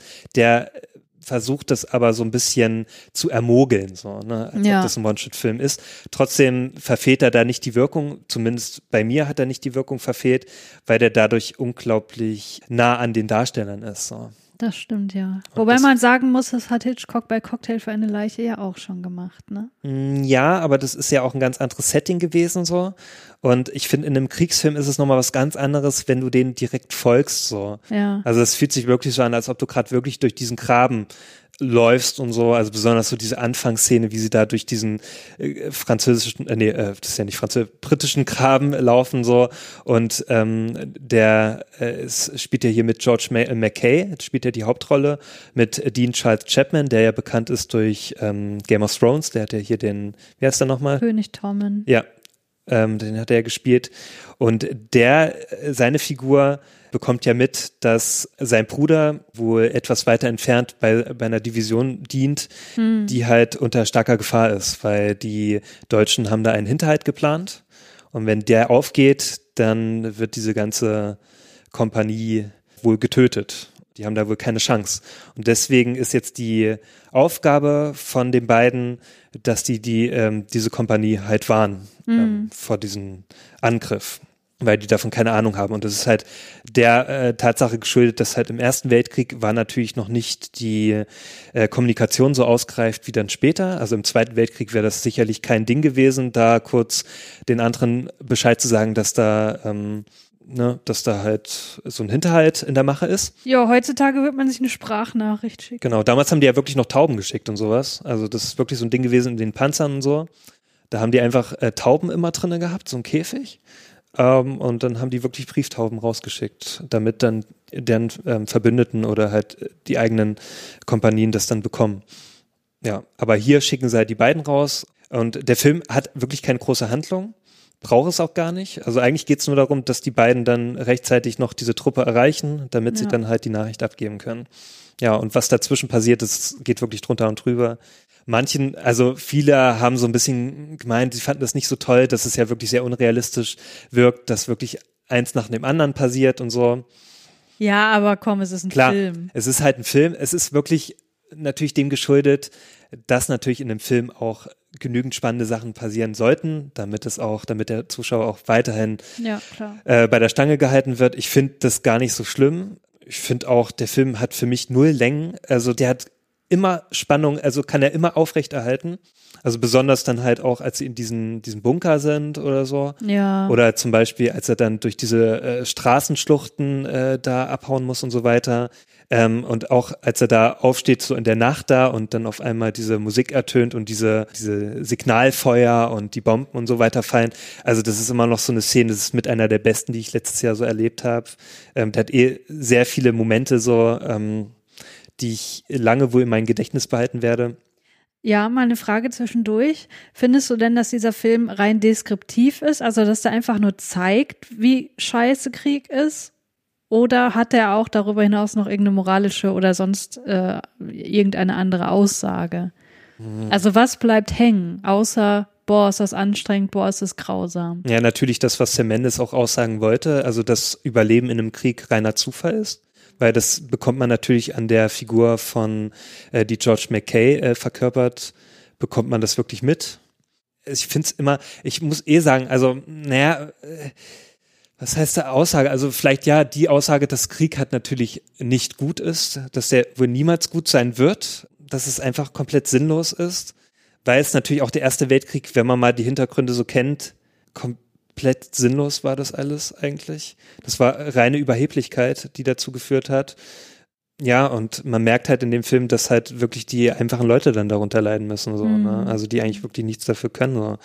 Ähm, es gibt auch eine sehr gute Doku von Peter Jackson, ähm, die ja letztes, also vorletztes Jahr, nee, vorletztes Jahr kam, also 2000. Die haben wir auch im Podcast schon mal irgendwie. 18, ja, genau, hatte ich ja. auch schon irgendwie drin ja. gehabt. Ist aber auch ja. sehr empfehlenswert gewesen. Ähm, und das hat es ja auch so aufgezeigt, so, ne? Also, dass diese Leute, damals hat ja auch eine ganz andere Mentalität geherrscht, so, ne? Die, die Leute waren kriegshungrig, so, ne? Es war, es gab lange keinen Krieg davor, vor dem Ersten Weltkrieg. Und die sind mit Freuden in den Krieg gelaufen. Und die waren wirklich, die hatten die Vorstellung, dass die da jetzt was Gutes tun ne? und dass die jetzt zu Helden aufsteigen und so weiter. Aber diese Illusion haben ja die Protagonisten dieses Films schon verloren. Genau, oder? das sieht man ja auch. Also die sind ja auch schon anscheinend länger im Krieg. Ja. Also länger auch in diesen Gräben. Das war ja wirklich damals ein Grabenkrieg. Ähm, die haben ja wirklich um, äh, von Graben zu Graben gekämpft. Und die haben ja wirklich hier halb Frankreich umgepflügt. Ähm, also die Grenzen Deutschland, Frankreich, das wurde ja wirklich, also wenn man sich, ich habe mal so Karten angeschaut, wie das wohl damals aussah, äh, so Luftaufnahmen wohl, das war alles wirklich reinstes, also es war nur noch Matsch. Also wirklich alles nur noch, als ob da jemand mit so einem Flug durchgegangen ist und das alles mal umgegraben hat. So. Also da wurde kein Stein auf den anderen gelassen und das war wirklich das reinste Chaos eigentlich das zeigt der Film eigentlich auch ganz gut, so auch am Anfang, als sie da durch diese Gräben laufen, das ist ja so dieses Niemandsland damals gewesen, mhm. so hat man das genannt. Ähm, das fand ich auch schon sehr beeindruckend, so wie das dargestellt wurde. Also was man was ich eigentlich von, von diesem Film, also weniger geht es vielleicht um die Aussage, klar, das ist halt klar, Krieg ist scheiße und, und wenn du überlebst, das ist halt reiner Zufall gewesen. Aber was ich halt so beeindruckend war, war halt so dieses Mittendrin-Gefühl. Hm. Klar, ich will da nicht drinne sein, auf keinen Fall, aber so dieses Nachempfinden, wie das wohl den Soldaten gegangen ist damals, das fand ich sehr gut wiedergegeben. Und das kann halt. Ja, oder zumindest der Versuch, das irgendwie ja. nachempfindbar zu machen. Klar, also echt ist es sicherlich noch viel schlimmer gewesen. Ja. Aber das will ich nicht runterspielen damit, aber das hat, also da hat Sam Mendes das gut geschafft, das irgendwie darzustellen, so Mhm. visuell umzusetzen. Und ähm, die Kamera war ja auch hier zuständig, äh, Roger Deakins, der ja eh so eine Kameralegende ist. Ja. Und wie er das überhaupt geschafft hat, das ist schon unfassbar. Also ich habe mir die ganze Zeit immer so gedacht, boah, wie, wie, hat, wie, hat, wie gut hat man das choreografiert? Weil das ist ja eine einzige Choreografie, dass dann gewisse Dinge genau zusammenpassen, dass die dann auch genauso passieren. Weil die hatten ja nicht die Möglichkeit gehabt, jedes Mal einen Schnitt zu setzen. Das musste ja genau abgepasst werden, wann sie den geheimen Schnitt setzen können. Ja, klar. Ja, und das wurde natürlich nicht an einem Stück gedreht. Also das kam natürlich dann auch im Making-of raus, ähm, dass sie natürlich dann zu sehr günstigen Momenten dann einen Schnitt gesetzt haben. Zum Beispiel, wenn eine Tür geöffnet wurde oder zum Beispiel gibt's ja dann diese Szene, in dem er dann in Ohnmacht fällt, als er dann von einem Soldaten geschlagen wird. Dann ist Ja. natürlich da auch ein Schnitt gesetzt und so weiter. Aber trotzdem fand ich das einfach sehr beeindruckend, äh, wie das dargestellt wurde. Ja, äh, da will ich gar nicht widersprechen. Ich fand das auch alles total beeindruckend. Ich finde aber tatsächlich, dass dieser Ansatz daraus vermeintlich einen One-Shot-Film zu machen eigentlich die Schwäche des Films ist, weil dadurch vielleicht das Drehbuch ein bisschen vernachlässigt wurde, ist vielleicht falsch ausgedrückt, aber weil dadurch Schwächen halt schnell vertuscht werden können Mhm. und weil natürlich der Fokus auch des Zuschauers und der Zuschauerin in erster Linie auf dem Handwerklichen liegt, weil man, also ich saß auch die ganze Zeit da und dachte, boah, wie haben die das jetzt Ja, gemacht ja, und so ja. und oh, krasser Schnitt und also krasser Schnitt jetzt nicht, aber äh, krass, dass sie das so zusammengesetzt haben und dass man das nicht merkt. Also wie auch immer, ich war davon auch mega beeindruckt. Mhm. Ich dachte dann aber hinterher, okay, und was bleibt jetzt, abgesehen davon, dass ich denke, boah, krass, was mit Technik heutzutage möglich ist. Und das fand ich dann wiederum schade, dass man. Ja. dass das dasjenige ist, was hängen bleibt, was natürlich eine mega Errungenschaft ist. Das will ich Mhm. gar nicht in Abrede stellen, aber für mich persönlich blieb halt wenig hängen. Ja, vielleicht ist es auch dem geschuldet, dass dich vielleicht auch das historisch nicht so sehr jetzt ähm, interessiert. Ich bin halt einfach historisch, also da sehr interessiert, weil ich mich einfach auch für den Ersten Weltkrieg und so weiter, Ja. mich schon sehr stark damit beschäftigt. Und es gibt auch einfach zu wenig Filme, die diese ähm, Epoche behandelt. Es gibt halt unglaublich viele Filme über den Zweiten Weltkrieg. Klar, es ist halt auch sehr interessant, also besonders wegen des Faschismus und die Frage halt, und das hat man ja heute auch schon zwei Filme gehabt, die das behandelt haben. Aber ich finde halt so Filme über den Ersten Weltkrieg gibt's halt nicht sehr viele. Und besonders keine Filme, die so hochwertig umgesetzt sind. Es gab mal einen von Steven Spielberg, Die Gefährten, oder ja, ich glaube, Die Gefährten hieß der einfach. Ist das nicht hier Herr der Ringe? Nee, nee, ja, äh, klar, auch Herr der Ringe, aber es gibt einen Film, Gefährten heißt er, also Ja, ich glaube, okay. Horses heißt er Das war auch ein kleines Scherzchen am Ähm, Rande. Ich weiß. aber der hat dann auch so den Ersten Weltkrieg behandelt, aber den fand ich damals nicht so stark wie jetzt zum Beispiel 1917. Mhm. Ähm, also das ist bisher so mit der, der stärkste Film, der so den Ersten Weltkrieg behandelt. Ja. Hat mich vollends überzeugt und ich, ich habe eigentlich schon wieder Bock, den anzugucken. Weil mich das einfach so sehr fasziniert, so- also diese Darstellungsweise. Nicht der Krieg an sich, klar, das ist immer schlimm, aber so dieses, dieses Mittendrin-Gefühl, so dieses, ähm, diese Darstellung und auch das Schauspiel und so weiter, ich finde es einfach sehr überzeugend. Krieg als Home Entertainment. Ja, so kann man sehen, wenn man es möchte. ja, aber ich bin natürlich nicht fasziniert von der ganzen Gewalt, aber einfach von diesen, wie gut das umgesetzt wurde. Das Ja, hat mich ja. sehr beeindruckt. Ja, wenn ihr das ähnlich seht oder auch nicht, dann schreibt uns das mal in die Kommentare. Das würde mich doch sehr interessieren. Und anders als Leute wie Robert Hoffmann und Kollegen lesen wir das Wir lesen das wirklich durch, auch wenn wir nicht immer Und es interessiert antworten. uns tatsächlich. ja. Ja, das waren also deine Top Ten. Ja, Und genau. Ja, Für mich waren da noch ein paar Tipps dabei, nicht alle andere muss ich auch nie wieder sehen. Es war auf jeden Fall sehr, sehr durchmischt und ich hoffe oder wir hoffen, dass ihr da gut unterhalten wart durch diese Top Ten und äh, vielleicht auch beim einen oder anderen Filmtipp gedachtet, Mensch, das gucke ich mir doch gleich mal an. oder Mensch, da verzichte ich mal lieber drauf. Apropos verzichten, worauf hättest du denn Ja. gerne verzichtet? Sehr guter Übergang. ja, Habe ich ganz unbewusst so äh, dir die Vorlage geliefert. danke. Ähm, ja, also es gab einige, die ich auch nicht so toll fand dieses Jahr. Ja, hau und wo raus. ich auch sehr viele Erwartungen hatte. Also äh, viele hatte ich auch in meiner Top 10. Da haben die auf jeden Fall die Erwartungen erfüllt. Hm. Äh, Ein Film, der es nicht erfüllt hat, war leider Mank von David Fincher. Und ich habe schon sehr lange auf einen neuen David Fincher-Film gewartet. Der hat ja zwischendurch noch diese Kurzfilmsammlung ähm, auf Netflix rausgebracht. Mhm. Und der hat ja jetzt gerade einen Deal mit Netflix, ähm, was natürlich jetzt zu Corona-Zeiten auch sehr passend war. weil dann musste er sich nicht mit irgendwelchen Kinos rumstreiten, das ist da oder mit irgendwelchen Beschränkungen. Ähm, auf jeden Fall kam der vor kurzem auf Netflix und er behandelt die Geschichte um äh, Mank, also Mankowitz heißt der. Ähm, das ist halt ein Drehbuchautor gewesen in ähm, den 30er, 40er Jahren so ungefähr. Und der wurde irgendwann beauftragt, in den ja, Anfang der 40er Jahre das Drehbuch zu Orson Welles ersten Film zu, äh, zu schreiben, nämlich zu Citizen Kane, der ja heutzutage zu den großen Hollywood-Klassikern gehört. Hm. Und naja, im Vorfeld dachte ich so ein bisschen, als ich das so gelesen habe, dachte ich mir, ja cool, ein David Fincher-Film und dann noch die Entstehungsgeschichte von Citizen Kane. Ja, das klingt ja ziemlich geil, hm. muss ich sagen. Ja, und von Fincher, also da war ich ja so bei den letzten Filmen ja eigentlich immer sehr überzeugt. Und ich dachte mir auch so, das wird bestimmt ein super spannender Film, weil Fincher eigentlich immer für gute Spannung sorgt. Und dann hat ja auch der, den, den Soundtrack auch wieder Trent Reznor und Atticus Ross geschrieben und so. Mhm. Also das hat auf dem Papier alles super gut geklungen. Ja, und die Hauptrolle hat Gary Oldman gespielt. Und da dachte ich mir auch so, da kann ja wirklich nichts mehr schiefgehen. Mhm. Na? Und auch in Nebenrollen, zum Beispiel Amanda Seyfried oder Charles Dance und so weiter oder Lily Collins, mhm. ähm, die da noch so die überzeugendste Rolle hatte dann. Ja, aber das war irgendwie so, also auch Gary Oldman hat mich recht enttäuscht, finde ich. Ähm, auch so seine Figur Mank war, fand ich nicht irgendwie interessant genug. Es ging halt auch dann schlussendlich eher um die Frage, wer denn jetzt letztendlich verantwortlich war für das Drehbuch zu Citizen Kane. Ja. Ne? Weil auch Mank erstmal so den Vertrag unterschrieben hat, so mit mit den äh, mit der Klausel so er sein Name soll nicht in den Credits ähm, erscheinen und so und mhm. am Ende hat er dann doch verlangt, dass sein Name drunter steht, weil er dann doch persönlich sehr überzeugt war davon von seinem Drehbuch. Ja, und dann gab es dann Streit mit Orson Welles und Sätze Story. Und dann gab es auch noch so, äh, gibt es noch so eine Side Story um das ganze Filmbusiness rund um Hollywood in den 30er, 40er Jahren und so. Ja, und das war's. Ähm, darum geht's. Und das war letztendlich alles ziemlich langweilig, muss ich sagen. Außer die Optik sah wirklich sehr schön aus, weil David Fincher das so aussehen lassen hat wie aus einem Film aus den 40ern. Also natürlich auch mit so einem nicht ganz 4 zu 3 Format und so einer Schwarz-Weiß-Optik, die halt sehr nach 40er Jahren aussah. Ja, und auch so Bildstörungen und ja, so genau. weiter.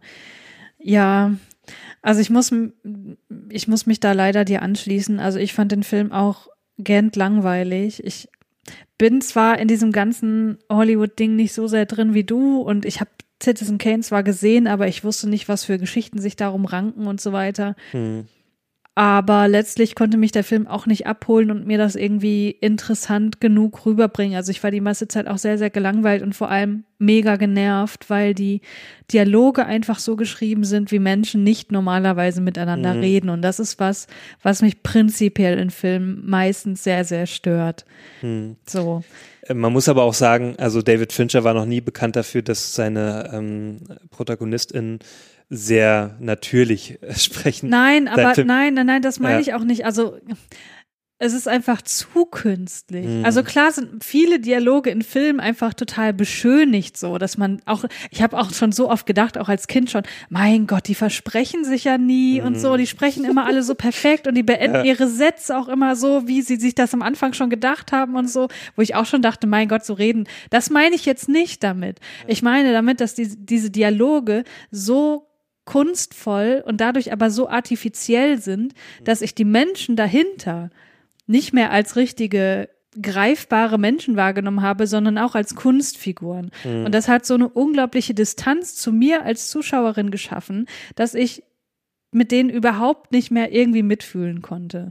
Insofern war mir völlig egal, was mit dem Meng passiert, ob der da in seinem Bett versauert oder ob der irgendwie noch einen Erfolg schafft oder was auch, was auch mit dem Drehbuch auch immer passiert. Klar, man weiß, das ist eh, klar, bla bla. Aber es wäre mir völlig egal gewesen, wenn er sich da zu Tode gesoffen hätte oder wenn Orson Welles ihn erschossen hätte. Also es wäre mir vollkommen am Arsch ich vorbeigegangen. Ich glaube, dann hätte Orson Welles nicht mehr drehen dürfen. Nein, aber damit will ich sagen, ja selbst diese krassen Auswirkungen wären mir letztlich mhm. egal gewesen und das muss man erstmal schaffen, Charakter so uninteressant ja. darzustellen. Das einzig Gute fand ich eigentlich so die Darstellung von Orson Welles. Ich hätte da mehr gesehen von dem so. Ja, den fand ich Weil super. Der sah optisch schon sehr nach Orson Welles aus und auch so von der Art so. Da dachte ich mir so, wow, okay, den haben sie ja ziemlich gut getroffen. Menk kannte ich natürlich nicht. Also klar kennt man Menk, glaube ich, nicht so sehr, weil der natürlich im Verborgenen geblieben ist. Viele Mhm. wussten ja noch nicht mal, dass er wirklich dafür verantwortlich war. Und das greift ja dieser Film aus. Klar ist es, kann das einerseits interessant sein, so diese Frage, wer eigentlich überhaupt das, das Urheberrecht hat auf dieses Drehbuch, Ja, wer überhaupt in den Credits genannt werden darf. Und das war ja dann auch diese, ist erstmal diese Kontroverse überhaupt so, ne? Wer überhaupt der Urheber ist und wer, ja, und diese ganze rechtliche Geschichte und so weiter. Aber ich finde das halt für so einen Film, ist es einfach zu langweilig. Also, und der hat sich einfach so, so geekig angefühlt, als ob sich so David Fincher dachte, so, boah, ey, diese ganzen 30er, 40er Jahre, das interessiert mich so sehr. Ich muss da jetzt mal einen Film drehen darüber und äh, diese ganzen Hintergründe reinbringen und so. Alles auf einmal. Der wollte Mhm. Und das zu kann, ich, viel. das kann ich wiederum auch irgendwie verstehen, weil ich glaube, wenn ich einen Film machen würde über ein Thema, wo ich totale Leidenschaft habe, dann würde ich auch total viel Insider-Witze Mhm. Ja, ja. und so ein Kram mit reinbringen, dass das kein Mensch versteht, wo ich auch nicht will, dass das Ja, die. Leute verstehen, weil das mein Ding sein soll. Das kann ich wiederum auch verstehen. Insofern bin ich wahrscheinlich auch einfach die falsche Rezipientin für diesen Film. Ja, also das ist wirklich, diesen Film kann man nicht wirklich uneingeschränkt empfehlen. Also, und ich könnte ihn jetzt noch nicht mal so empfehlen. Also, äh, außer. Außer Leute- Leuten, die sich wirklich für diese Ära Hollywoods interessieren. Ja. Also sehr interessiert dann und kann er wohl schon irgendwie interessant haben. sein. Vielleicht tue ich den auch Unrecht. Also ich, aber mir hat er einfach nicht zugesagt. Ich habe mich wirklich gelangweilt und das ist halt wirklich ein schlechtes Zeichen, wenn ich so merke, okay, ich gucke halt auf die Uhr, ich will langsam, dass der vorbei ist und so und der geht jetzt auch nicht gerade kurz, also er geht schon Ja. über zwei Stunden. Ja, und, und das hätte ich von David Fincher eigentlich nicht gedacht, weil ich eigentlich bisher immer sehr dabei war bei seinem Film. So, Ja. So, nächster Film. ja. Was fandest du noch doof? Also sehr enttäuschend. Erstmal, also bei der ersten Sichtung war Tenet, ähm, weil der sich auch unglaublich anstrengend anfühlt. Also wir waren ja auch in den IMAX-Kino in Berlin Ja. und naja, ein besseres Setup hätte man nicht haben können. Aber da hat mich schon irgendwie gestört, dass der Sound so komisch war. Ich weiß nicht, woran das lag. Ähm, aber ja, Leute, die schon mal in diesem IMAX-Kino oder generell in IMAX-Kinos waren, können uns ja vielleicht mal schreiben, wir waren das erste Mal im IMAX-Kino, ob das normal ist, dass der Sound so komisch halt, halt. genau. Also, dass man, man hat quasi alles immer doppelt gehört. Halt normal, so, also sehr, sehr laut von, von dem, was man eigentlich hören soll. Und dann gab es aber noch so einen Hall und es war halt wie so ein Echo und war, es hat einfach mega rausgebracht, so. ja. Also ich, ich hoffe, es war einfach nur so ein technischer Fehler. Ja, Weil wenn das immer so ist, also dann ist IMAX-Kino nichts für mich, weil ich konnte mich dann kaum konzentrieren auf den Film. ja. Und der Film ist halt so einer, da muss man unglaublich aufpassen, überhaupt ein bisschen mit, mitzubekommen. Besonders beim ersten Mal, wenn man den schaut. Und der hat sich halt unglaublich anstrengend angefühlt. Ich dachte mir so die ganze Zeit so, boah, oh, äh, wo sind die jetzt? Was haben die vor? Keine Ahnung. Und, und ich mag Aber das. das hat dir doch bei Uncut Gems gefallen. Ja, da ist ja die Story an sich nicht gerade sehr komplex bei Uncut Gems so. Ja. Der hat auch gar nicht den Anspruch, äh, komplex zu sein. Mhm. Aber ich fand das gut bei Uncut Gems, so dieses Gefühl wurde sehr gut rübergebracht Mhm. einfach. Ne? Aber ähm, ich finde, Tenet will nicht unbedingt das Gefühl rüberbringen, sondern der, wie soll ich sagen, also Christopher Nolan, äh, man hat so das Gefühl, so, ähm, ne, ich habe halt davor habe ich jetzt ne Interstellar gemacht. gelesen. Da habe ich, ja, habe ich über was über schwarze Löcher gelesen und davor habe ich was über Träume gelesen. Ja, also das wirkt dann so bei, bei Tenet wiederum wirkt das so, als ob der ein Buch über Entropie gelesen hat. Und somit dann ähm, ja versucht hast, äh, das in einen Film zu packen. Aber ich finde halt, das funktioniert einfach nicht so gut, weil äh, ich, also an sich technisch ist das super gut umgesetzt, so, ne? Also man hat auch nicht den Eindruck, dass das, also man hat wirklich den Eindruck, das wurde einfach rückwärts abgespielt und so weiter, was aber nicht der Fall war. Also die haben wirklich so Stunts, ähm, wirklich, da sind die zum Beispiel mit dem Auto rückwärts gefahren und so weiter. Und das sieht wirklich so aus, als ob die sich rückwärts bewegen. Also das ist wirklich sehr beeindruckend, so die Special Effects und so weiter. Und man muss ja immer noch hochhalten, äh, dass Christoph, Christopher Nolan noch einer der wenigen ist, die noch wirklich analog drehen und noch wirklich so ein Purist ist, ähm, der auch noch sehr wenig Special Effects in seinen Film einfließen lässt. Also der noch wirklich sehr viel auf äh, Practical Effects set- setzt und das ist ja immer hochzuhalten. Ja, also das fand ich schon ziemlich cool. Aber ich muss sagen, beim ersten Mal war der unglaublich anstrengend. Ähm, da bin ich kaum mitgekommen und ich habe den dann nochmal geschaut jetzt, als er jetzt nochmal als Blu-ray rauskam. Und da hat mir, hat er mir deutlich besser gefallen, weil ich dann auch besser mit der Story klarkam dann konnte ich auch einiges besser verstehen, auch so dann zum Schluss, dass dann dieser, äh, der, der Film schließt ja dann auch quasi so eine, so einen Kreis, also, ähm, und das fand ich dann auch befriedigender. Als ich das dann so kapiert habe, dachte ich mir, oh, okay, gar nicht mal so schlecht. Aber ich fand halt so an sich, ähm, mit was ich ja ein großes Problem hatte, waren die ProtagonistInnen, Mhm. ähm, die waren sehr oberflächlich. Also man hat so das Gefühl gehabt, als ob Nolan einfach nur so, so Projektionsflächen geschaffen hat, so, ne, Mhm. damit der Zuschauer irgendwie da was reinprojizieren kann, aber die geben irgendwie nicht großartig was zurück, so. Ja. Also man erfährt kaum was über die. Vielleicht hat das auch Konzept so, weil ja der, der heißt ja auch nur der Protagonist, der äh, John David Washington, der spielt ja den Protagonisten. Ja, vielleicht ist er auch dafür da, dass man das so reinprojiziert. Ähm, so ganz habe ich das auch noch nicht so ganz durchblickt, aber der ist ja dafür da, also der ist ja eigentlich dafür da, äh, derjenige, der das auch alles so ins Rollen bringt und dann quasi auch wieder abschließt so. Und Mhm. das fand ich dann schon ganz interessant so. Aber um meine Gefühle in irgendwen rein zu interpretieren oder reinzudeuten oder wie auch immer, Hm. Muss der mir doch irgendeinen Anschlusspunkt an mich persönlich bieten. Ja, das Und das hatte er, halt ja kaum. auch nicht. Ja, Also der war halt einfach völlig fern von meiner Lebensrealität und deswegen konnte ich mich auch überhaupt nicht mit dem irgendwie identifizieren.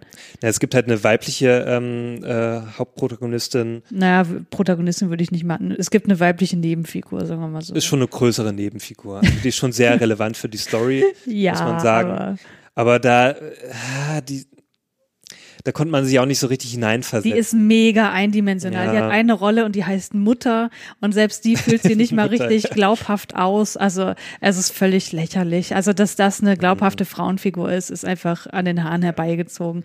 Und ähm, ja, mir ging das da total ähnlich wie dir. Ich finde, das habe ich auch schon mal in irgendeinem Podcast gesagt, dass sich Christopher Nolan lieber auf psychologische Konzepte also mit psychologischen Konzepten auseinandersetzen sollte und weniger mit physikalischen, weil was er hier versucht, und das ist ja erstmal ein, ein interessanter Gedanke eigentlich, eine, eine ähm, physikalische Grundkonstante ins Gegenteil zu, äh, umzudeuten, also quasi umzudrehen und zu überlegen, was würde dann passieren, was wäre dann möglich und so. Das ist an sich total interessant und so. Das Problem ist nur, dass man das, was daraus folgt, also die Implikation dessen, die hat man relativ schnell durchblickt. Hm. Und dann bietet der Film darüber hinaus halt relativ wenig. Und dazu kommt noch, dass das halt dadurch, dass es eine physikalische Konstante ist, einfach nicht möglich ist. Es wird niemals Ja, Möglichkeit genau. sein, das so irgendwie umzusetzen. Insofern hat das auch so wenig Appeal, weißt du? Bei Inception könntest du dir denken, okay, vielleicht, das ist so Mhm. ein Science-Fiction-Konzept, vielleicht schafft man das irgendwann mal so. Oder auch ähm, Incep äh, äh, nee, nicht Incep äh, Interstellar meinte ich, ähm, mit den schwarzen Löchern. Das ist ja, Ja. auch sehr interessant, die gibt's ja wirklich. ja, ja. Und da ist es ja interessant, die Vorstellung, was wäre, wenn man wirklich äh, so einem schwarzen Loch nahe kommt, so. Ja. Oder halt auch mit der Relativitätstheorie, die da dargestellt wird. Ja, ja, das basiert ja auf, Ja. auf den physikalischen Gesetzen tatsächlich. Und diese Gedanken oder halt das, wie es umgesetzt wurde, fand ich damals viel interessanter, weil ich mir dachte, ja, okay, so könnte es ja wirklich sein. Das wäre ja krass, wenn du halt wirklich so, ja, wenn du das, wenn du wirklich diese Relativitätstheorie wirklich mal miterlebst, so, dass dann Mhm. wirklich jemand, der jetzt auf einem anderen Planeten ist und so eine andere Umlaufbahn dieser hat und so weiter, wenn dann wirklich derjenige zurückkommt und der ist dann einfach mal ein Stück älter, so. Mhm. Oder halt jünger ist er noch geblieben oder sowas, keine Ahnung. Ähm, Aber ich glaube, ich muss da nochmal genauer drüber nachdenken, weil Mhm. es kann ja eigentlich auch nicht der Anspruch an Science Fiction sein, dass es nur Wert hat, wenn das irgendwie ja, eigentlich schon. denkbar ist. Dann kannst du auch Annihilation, kannst du, äh, musst du schlecht finden. Ja, da Weil's- kannst du auch sagen, so eine Substanz kann es ja geben, wir kennen sie nur nicht. Mhm. Aber wenn es halt um die Verdrehung physikalischer Grundgesetze geht, da muss man halt wirklich sagen, okay, das ist halt tatsächlich einfach nicht möglich in unserem Mhm. Universum. Aber ist das ein Wert oder ein Kriterium, mit dem man Science Fiction bewerten sollte? Wahrscheinlich nicht. Ich finde es halt nur, also mir ist es nur aufgefallen, dass das halt für mich dazu geführt hat, dass ich das auf einmal sehr, sehr unattraktiv fand als Ja. Konzept, mit dem man spielt. Ja, wie auch immer. Also Tenet hat mich auch enttäuscht. Ja. Und ein Film, der mich auch extrem, also nee, ich kann nicht sagen enttäuscht, weil ich hatte gar keine äh, Erwartung an diesen Film, war The King of Staten Island. Über den habe ich ja im Katz-Podcast schon sehr deutlich meine Meinung Ja, ausgesprochen. Mit dem angehört. bin ich auch sehr hart ins Gericht gegangen, weil ich glaube, das ist ein Film, so vom Look and Feel her, müsste Mhm. der mir extrem gut gefallen. Und Mhm. dann kommt da aber dieser Typ, der einfach seine eigene Lebensgeschichte erzählt, als wäre das das Interessanteste auf der Welt und die geilste Geschichte, Mhm. die jemals erzählt wurde. Und du sitzt nur da und denkst so, Alter, du hast einfach nur scheiß Entscheidung getroffen bisher. Guck Ja. dir dein Leben mal an. So. Also wie auch immer, ich fand den sehr, sehr, sehr Hm. lame. Ja, was ich dann noch, was ich hier noch gesehen habe, was mich so richtig wütend gemacht hat, war diese Miniserie oder halt, man kann es auch fast schon als Film sehen, weil der hat ja nur eine Laufzeit von knapp ähm, über zwei Stunden, ähm, ist Over Christmas oder über Weihnachten, wie er äh, in Deutsch heißt, ähm, mit Luke Mockridge. Also wirklich, das, ah, äh, also das hat drei Folgen hat diese Miniserie. Okay. Ne, und es hat eigentlich auch ganz nett angefangen, weil das so, Luke Mockridge, der, der arbeitet halt so in, auch in einem Callcenter und ist halt recht unzufrieden mit seinem Leben und so und ähm, hat wohl gerade auch, ja, merkt halt, der trauert noch seiner Ex-Freundin hinterher und so weiter. Also den geht's halt nicht so gut. Und Mhm. dann äh, fährt er halt zurück zu seiner Familie und äh, ja, das typische, was man halt so kennt, wenn man zurückfährt, irgendwie in seine alte Heimat. Man äh, trifft dann auch wieder alte Freunde oder so Ja. und verabredet sich mit denen. So das Flair an sich wurde gut rübergebracht, fand ich. Aber ich, mir ist schon also aufgefallen, ja, der Luke Mockridge ist jetzt nicht so der beste Schauspieler, ne? Ähm, der hat auch immer so komische Grimassen gezogen, also irgendwie so, wenn er dann so wütend war, dann hat er das immer so Overacting gemacht, so, wo ich mir so dachte, wow, okay, was soll das? Bitte lass das einfach. so, das hat mich so richtig genervt. Man hat halt einfach gemerkt, so, ja, okay, Luke Mockridge, das ist halt ein bekannter Name, so, ne? Nehmen wir den einfach Ich kenne den übrigens nicht, ne? Ja, der hat eine, der hat eine Sendung, also auf Ach so, okay. glaub, irgendwo auf. Pro 7 oder so. Ich weiß nicht mehr genau wo. Äh, so. Aber ich gucke manchmal, also ab und zu habe ich schon so Ausgeschnitte gesehen aus seiner ähm, Sendung. An sich sind auch manche Sachen ganz, ganz witzig und so. Der ist jetzt auch kein unsympathischer Typ, finde ich. Ähm, kann man sich reinziehen. Aber ich finde, als Schauspieler hat das echt nicht drauf. Also man hat halt einfach gemerkt, der hat wegen seiner Popularität hat er die Rolle bekommen. Ansonsten hätten sie den nie genommen. Ah, okay. Und das ist halt einfach nur so, damit geclaimed werden kann, Luke Mockridge, der neue Film, jetzt hier zu Weihnachten, tralala, und ist auch eine Netflix-Produktion. Ja. Ähm, aber wirklich, was dann so die dritte Folge da, also das Finale da abfeuert, also das ist, war wirklich ein Facepalm nach dem anderen. Ich dachte mir wirklich so, das kann ja wohl nicht wahr sein. Ja. Also wo dann wirklich, da outet er, äh, so einen guten Freund von sich outet er, dass der schwul ist, so vor aller, äh, vor aller Leuten, obwohl er das nicht wollte, so. Ja. Und auch so sein Bruder, äh, da, da macht er ständig Stress, wo ich mir auch dachte, boah, Junge, lass es doch einfach mal. Und der outet auch seinen Vater, dass er da jetzt hier äh, Krebs und so krank ist. Und wo ich mir auch dachte, ja, was soll das, Junge? So, nur weil er mit seinem eigenen Leben so unzufrieden ist. Und Wird das halt, werden diese Outings in Form von komödiantischen Szenen reingebracht? Oder? ja, ab und zu, es soll so ein bisschen eine Komödie sein, äh, aber auch so ein bisschen so ähm, fast so eine Tra Tragikomödie so. Also, oh, das, ist, das ist schwierig zu erklären so. Ähm, äh, und auf jeden Fall spoiler ich jetzt eigentlich auch ganz schön, aber man guckt es euch auch lieber nicht an. Ist echt, man kann die Zeit auch schöner verbringen, nämlich mit einem richtig schönen Weihnachtsfilm oder einer Weihnachtsserie, auf jeden Fall nicht mit dem Weihnachten bei Es- den Hoppenstedt. Genau, Weihnachten bei den Hoppenstedts, das ist gute deutsche Weihnachtsunterhaltung Ja, und nicht so. das. Und ja, also dass er auch noch den Tod, äh, also den, den bevorstehenden Tod seines Vaters da noch so äh, schön spoilert, wo ich mir auch denke, ja, ähm, nicht gerade toll. Ja, und dann ist es so, so ein kurzer Moment der Reue, den er dann so benötigt, wo er dann auf einmal darüber nachdenkt, was er jetzt für Mist gebaut hat. Und dann entschuldigt er sich bei einem und dann gibt es ein Happy End. Das war's.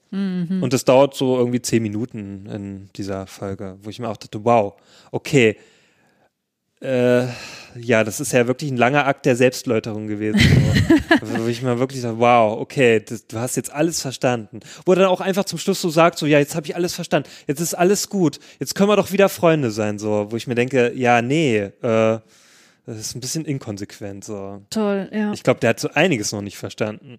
Aber das sei mal dahingestellt. Also ich fand das unglaublich schwach dann das Ende und das hat mich, das hat mir so viel versaut und dann äh, habe ich das wutentbrannt äh, äh, ausgemacht.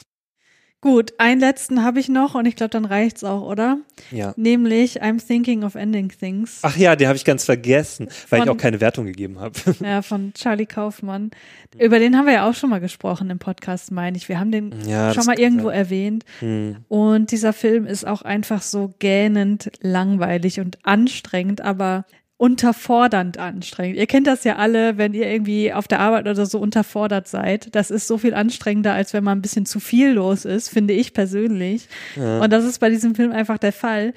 Er hält sich aber selbst dabei für unglaublich intellektuell, indem diese, diese Dialoge einfach wieder so, ja, wie soll ich's? Also die sind nicht so, nicht so artifiziell wie bei Menk, das nicht. Aber dadurch, dass man so diesen, diesen konstanten inneren Dialog von ihr hat und die das auch irgendwie alles kommentiert und ich, also ganz ehrlich kann ich mich auch kaum noch dran erinnern. Ich fand ihn einfach mega anstrengend und langweilig und, und doof und dachte, was soll das jetzt alles? Und auch nachdem ich irgendwie verstanden habe, worum es geht, dachte ich mir auch immer noch so, ja, und was soll das jetzt alles? Kann man das nicht irgendwie auch angenehm darstellt oder zumindest halbwegs interessant, so dass man nicht gleich einschläft oder nach zehn Minuten fragt, wie lange der Film noch geht. Ja. Ich finde eigentlich, der Titel fasst das schon ganz gut zusammen, so. Ne? Ja, ja, man Der sagt eigentlich genau, genau das aus, was da auch jetzt in dem Film stattfindet. Ja. Und das ist eigentlich auch fast nur so ein innerer, also eigentlich spielt das fast nur in den Kopf der Protagonistin. Ein, ja, ja. Also so spielt, kann man das sehen. Man, man kann das so sehen. Eigentlich spielt es aber im Kopf des Protagonisten und das ist ja eigentlich. Ach so, okay. Ne? Das also das ist, okay. was man da rein deuten ja, ja, kann. Genau. So.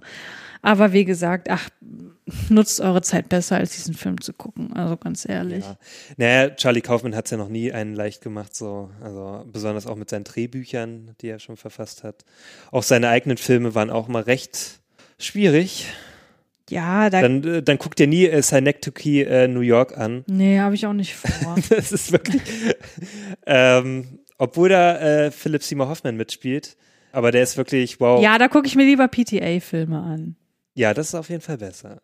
So ist das. So, ich würde sagen, damit sind wir am Ende der diesjährigen Rückblicksfolge angelangt. Oder ja. hast du noch irgendwas loszuwerden? Ja, gibt es Sachen, die du, auf die du dich freust nächstes Jahr? Oder dieses Jahr eigentlich schon? ja. Also ich kann das ja schon mal sagen, worauf ich mich freue, ähm, solange du suchst. Ich freue mich nämlich immer noch auf Dune. ja, ich freue mich auch auf Dune.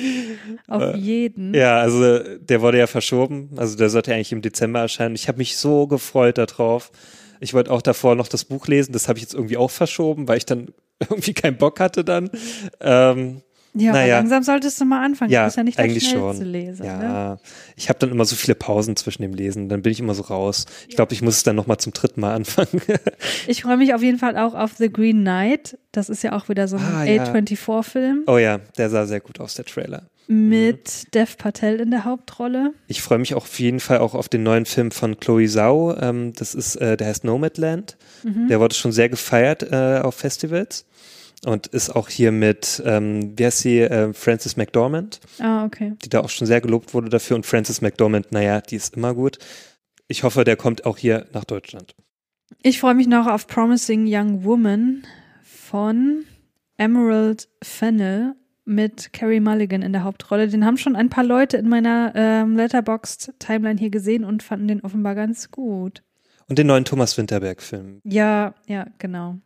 Und natürlich, wie könnten wir es vergessen, wobei das wurde ja, glaube ich, auch verschoben auf übernächstes Jahr, äh, also jetzt nächstes Jahr, äh, Matrix 4 und John Wick 4. Oh ja. Hm. Ich freue mich äh, viel mehr auf Matrix 4. Weil John Wick 4, da denke ich mir immer so, naja, da können sie ja eigentlich auch irgendwie mehr Zeit mal wieder verstreichen lassen zwischen dem Teil. Hm. Ähm, nicht, dass es dann so Übersättigung äh, gibt. Ähm, aber Matrix 4, also da hat man ja schon lange nichts mehr jetzt gesehen. Ja, klar, und die, die Geschichte an sich ist ja eigentlich abgeschlossen. Also da weiß man ja gar nicht, was kommt. Und bei John Wick 4, da mhm. weiß man ja, worauf man sich einlässt. Ja, obwohl ich immer noch finde, so das Ende von Matrix äh, Revolutions, da wurde auch noch ein bisschen was offen gelassen, fand ich. Natürlich, aber an sich müsste man die Geschichte nicht fortsetzen. Nö, Gut, die John Wick-Geschichte muss man auch nicht fortsetzen. Äh, da hätte es eigentlich schon. Ich dachte auch schon, der erste Teil ist dann damit abgeschlossen. ja, aber ich finde es cool, wenn sie da die ganze Welt noch ein bisschen mehr erforschen. Und Keanu Reeves geht ja immer. Wir haben ja nicht umsonst einen Keanu Reloaded Podcast. so ist das. Ja, ich glaube, das war's von meiner äh, Letterboxd Watchlist, was im nächsten Jahr rauskommt, was mir jetzt auf Anhieb äh, aufgefallen ist. Diese Watchlist hat fast 300 Einträge, die kann ich jetzt nicht alles scannen, aber ich denke, das ja. gibt einen ganz guten Überblick. Und ich hoffe, es gibt eine neue Better Call Saul Staffel dieses Jahr. Ja, okay. Gut, damit äh, wären wir jetzt aber auch wirklich am Ja. Ende. Schön, dass ihr so lange zugehört habt und wir hören uns dann bald wieder bei einer regulären Folge. Wir haben, wie gesagt, schon einige in der Pipeline. Mhm, Seid gespannt. Genau. Macht's gut. Bis dann. Ciao. Tschüss.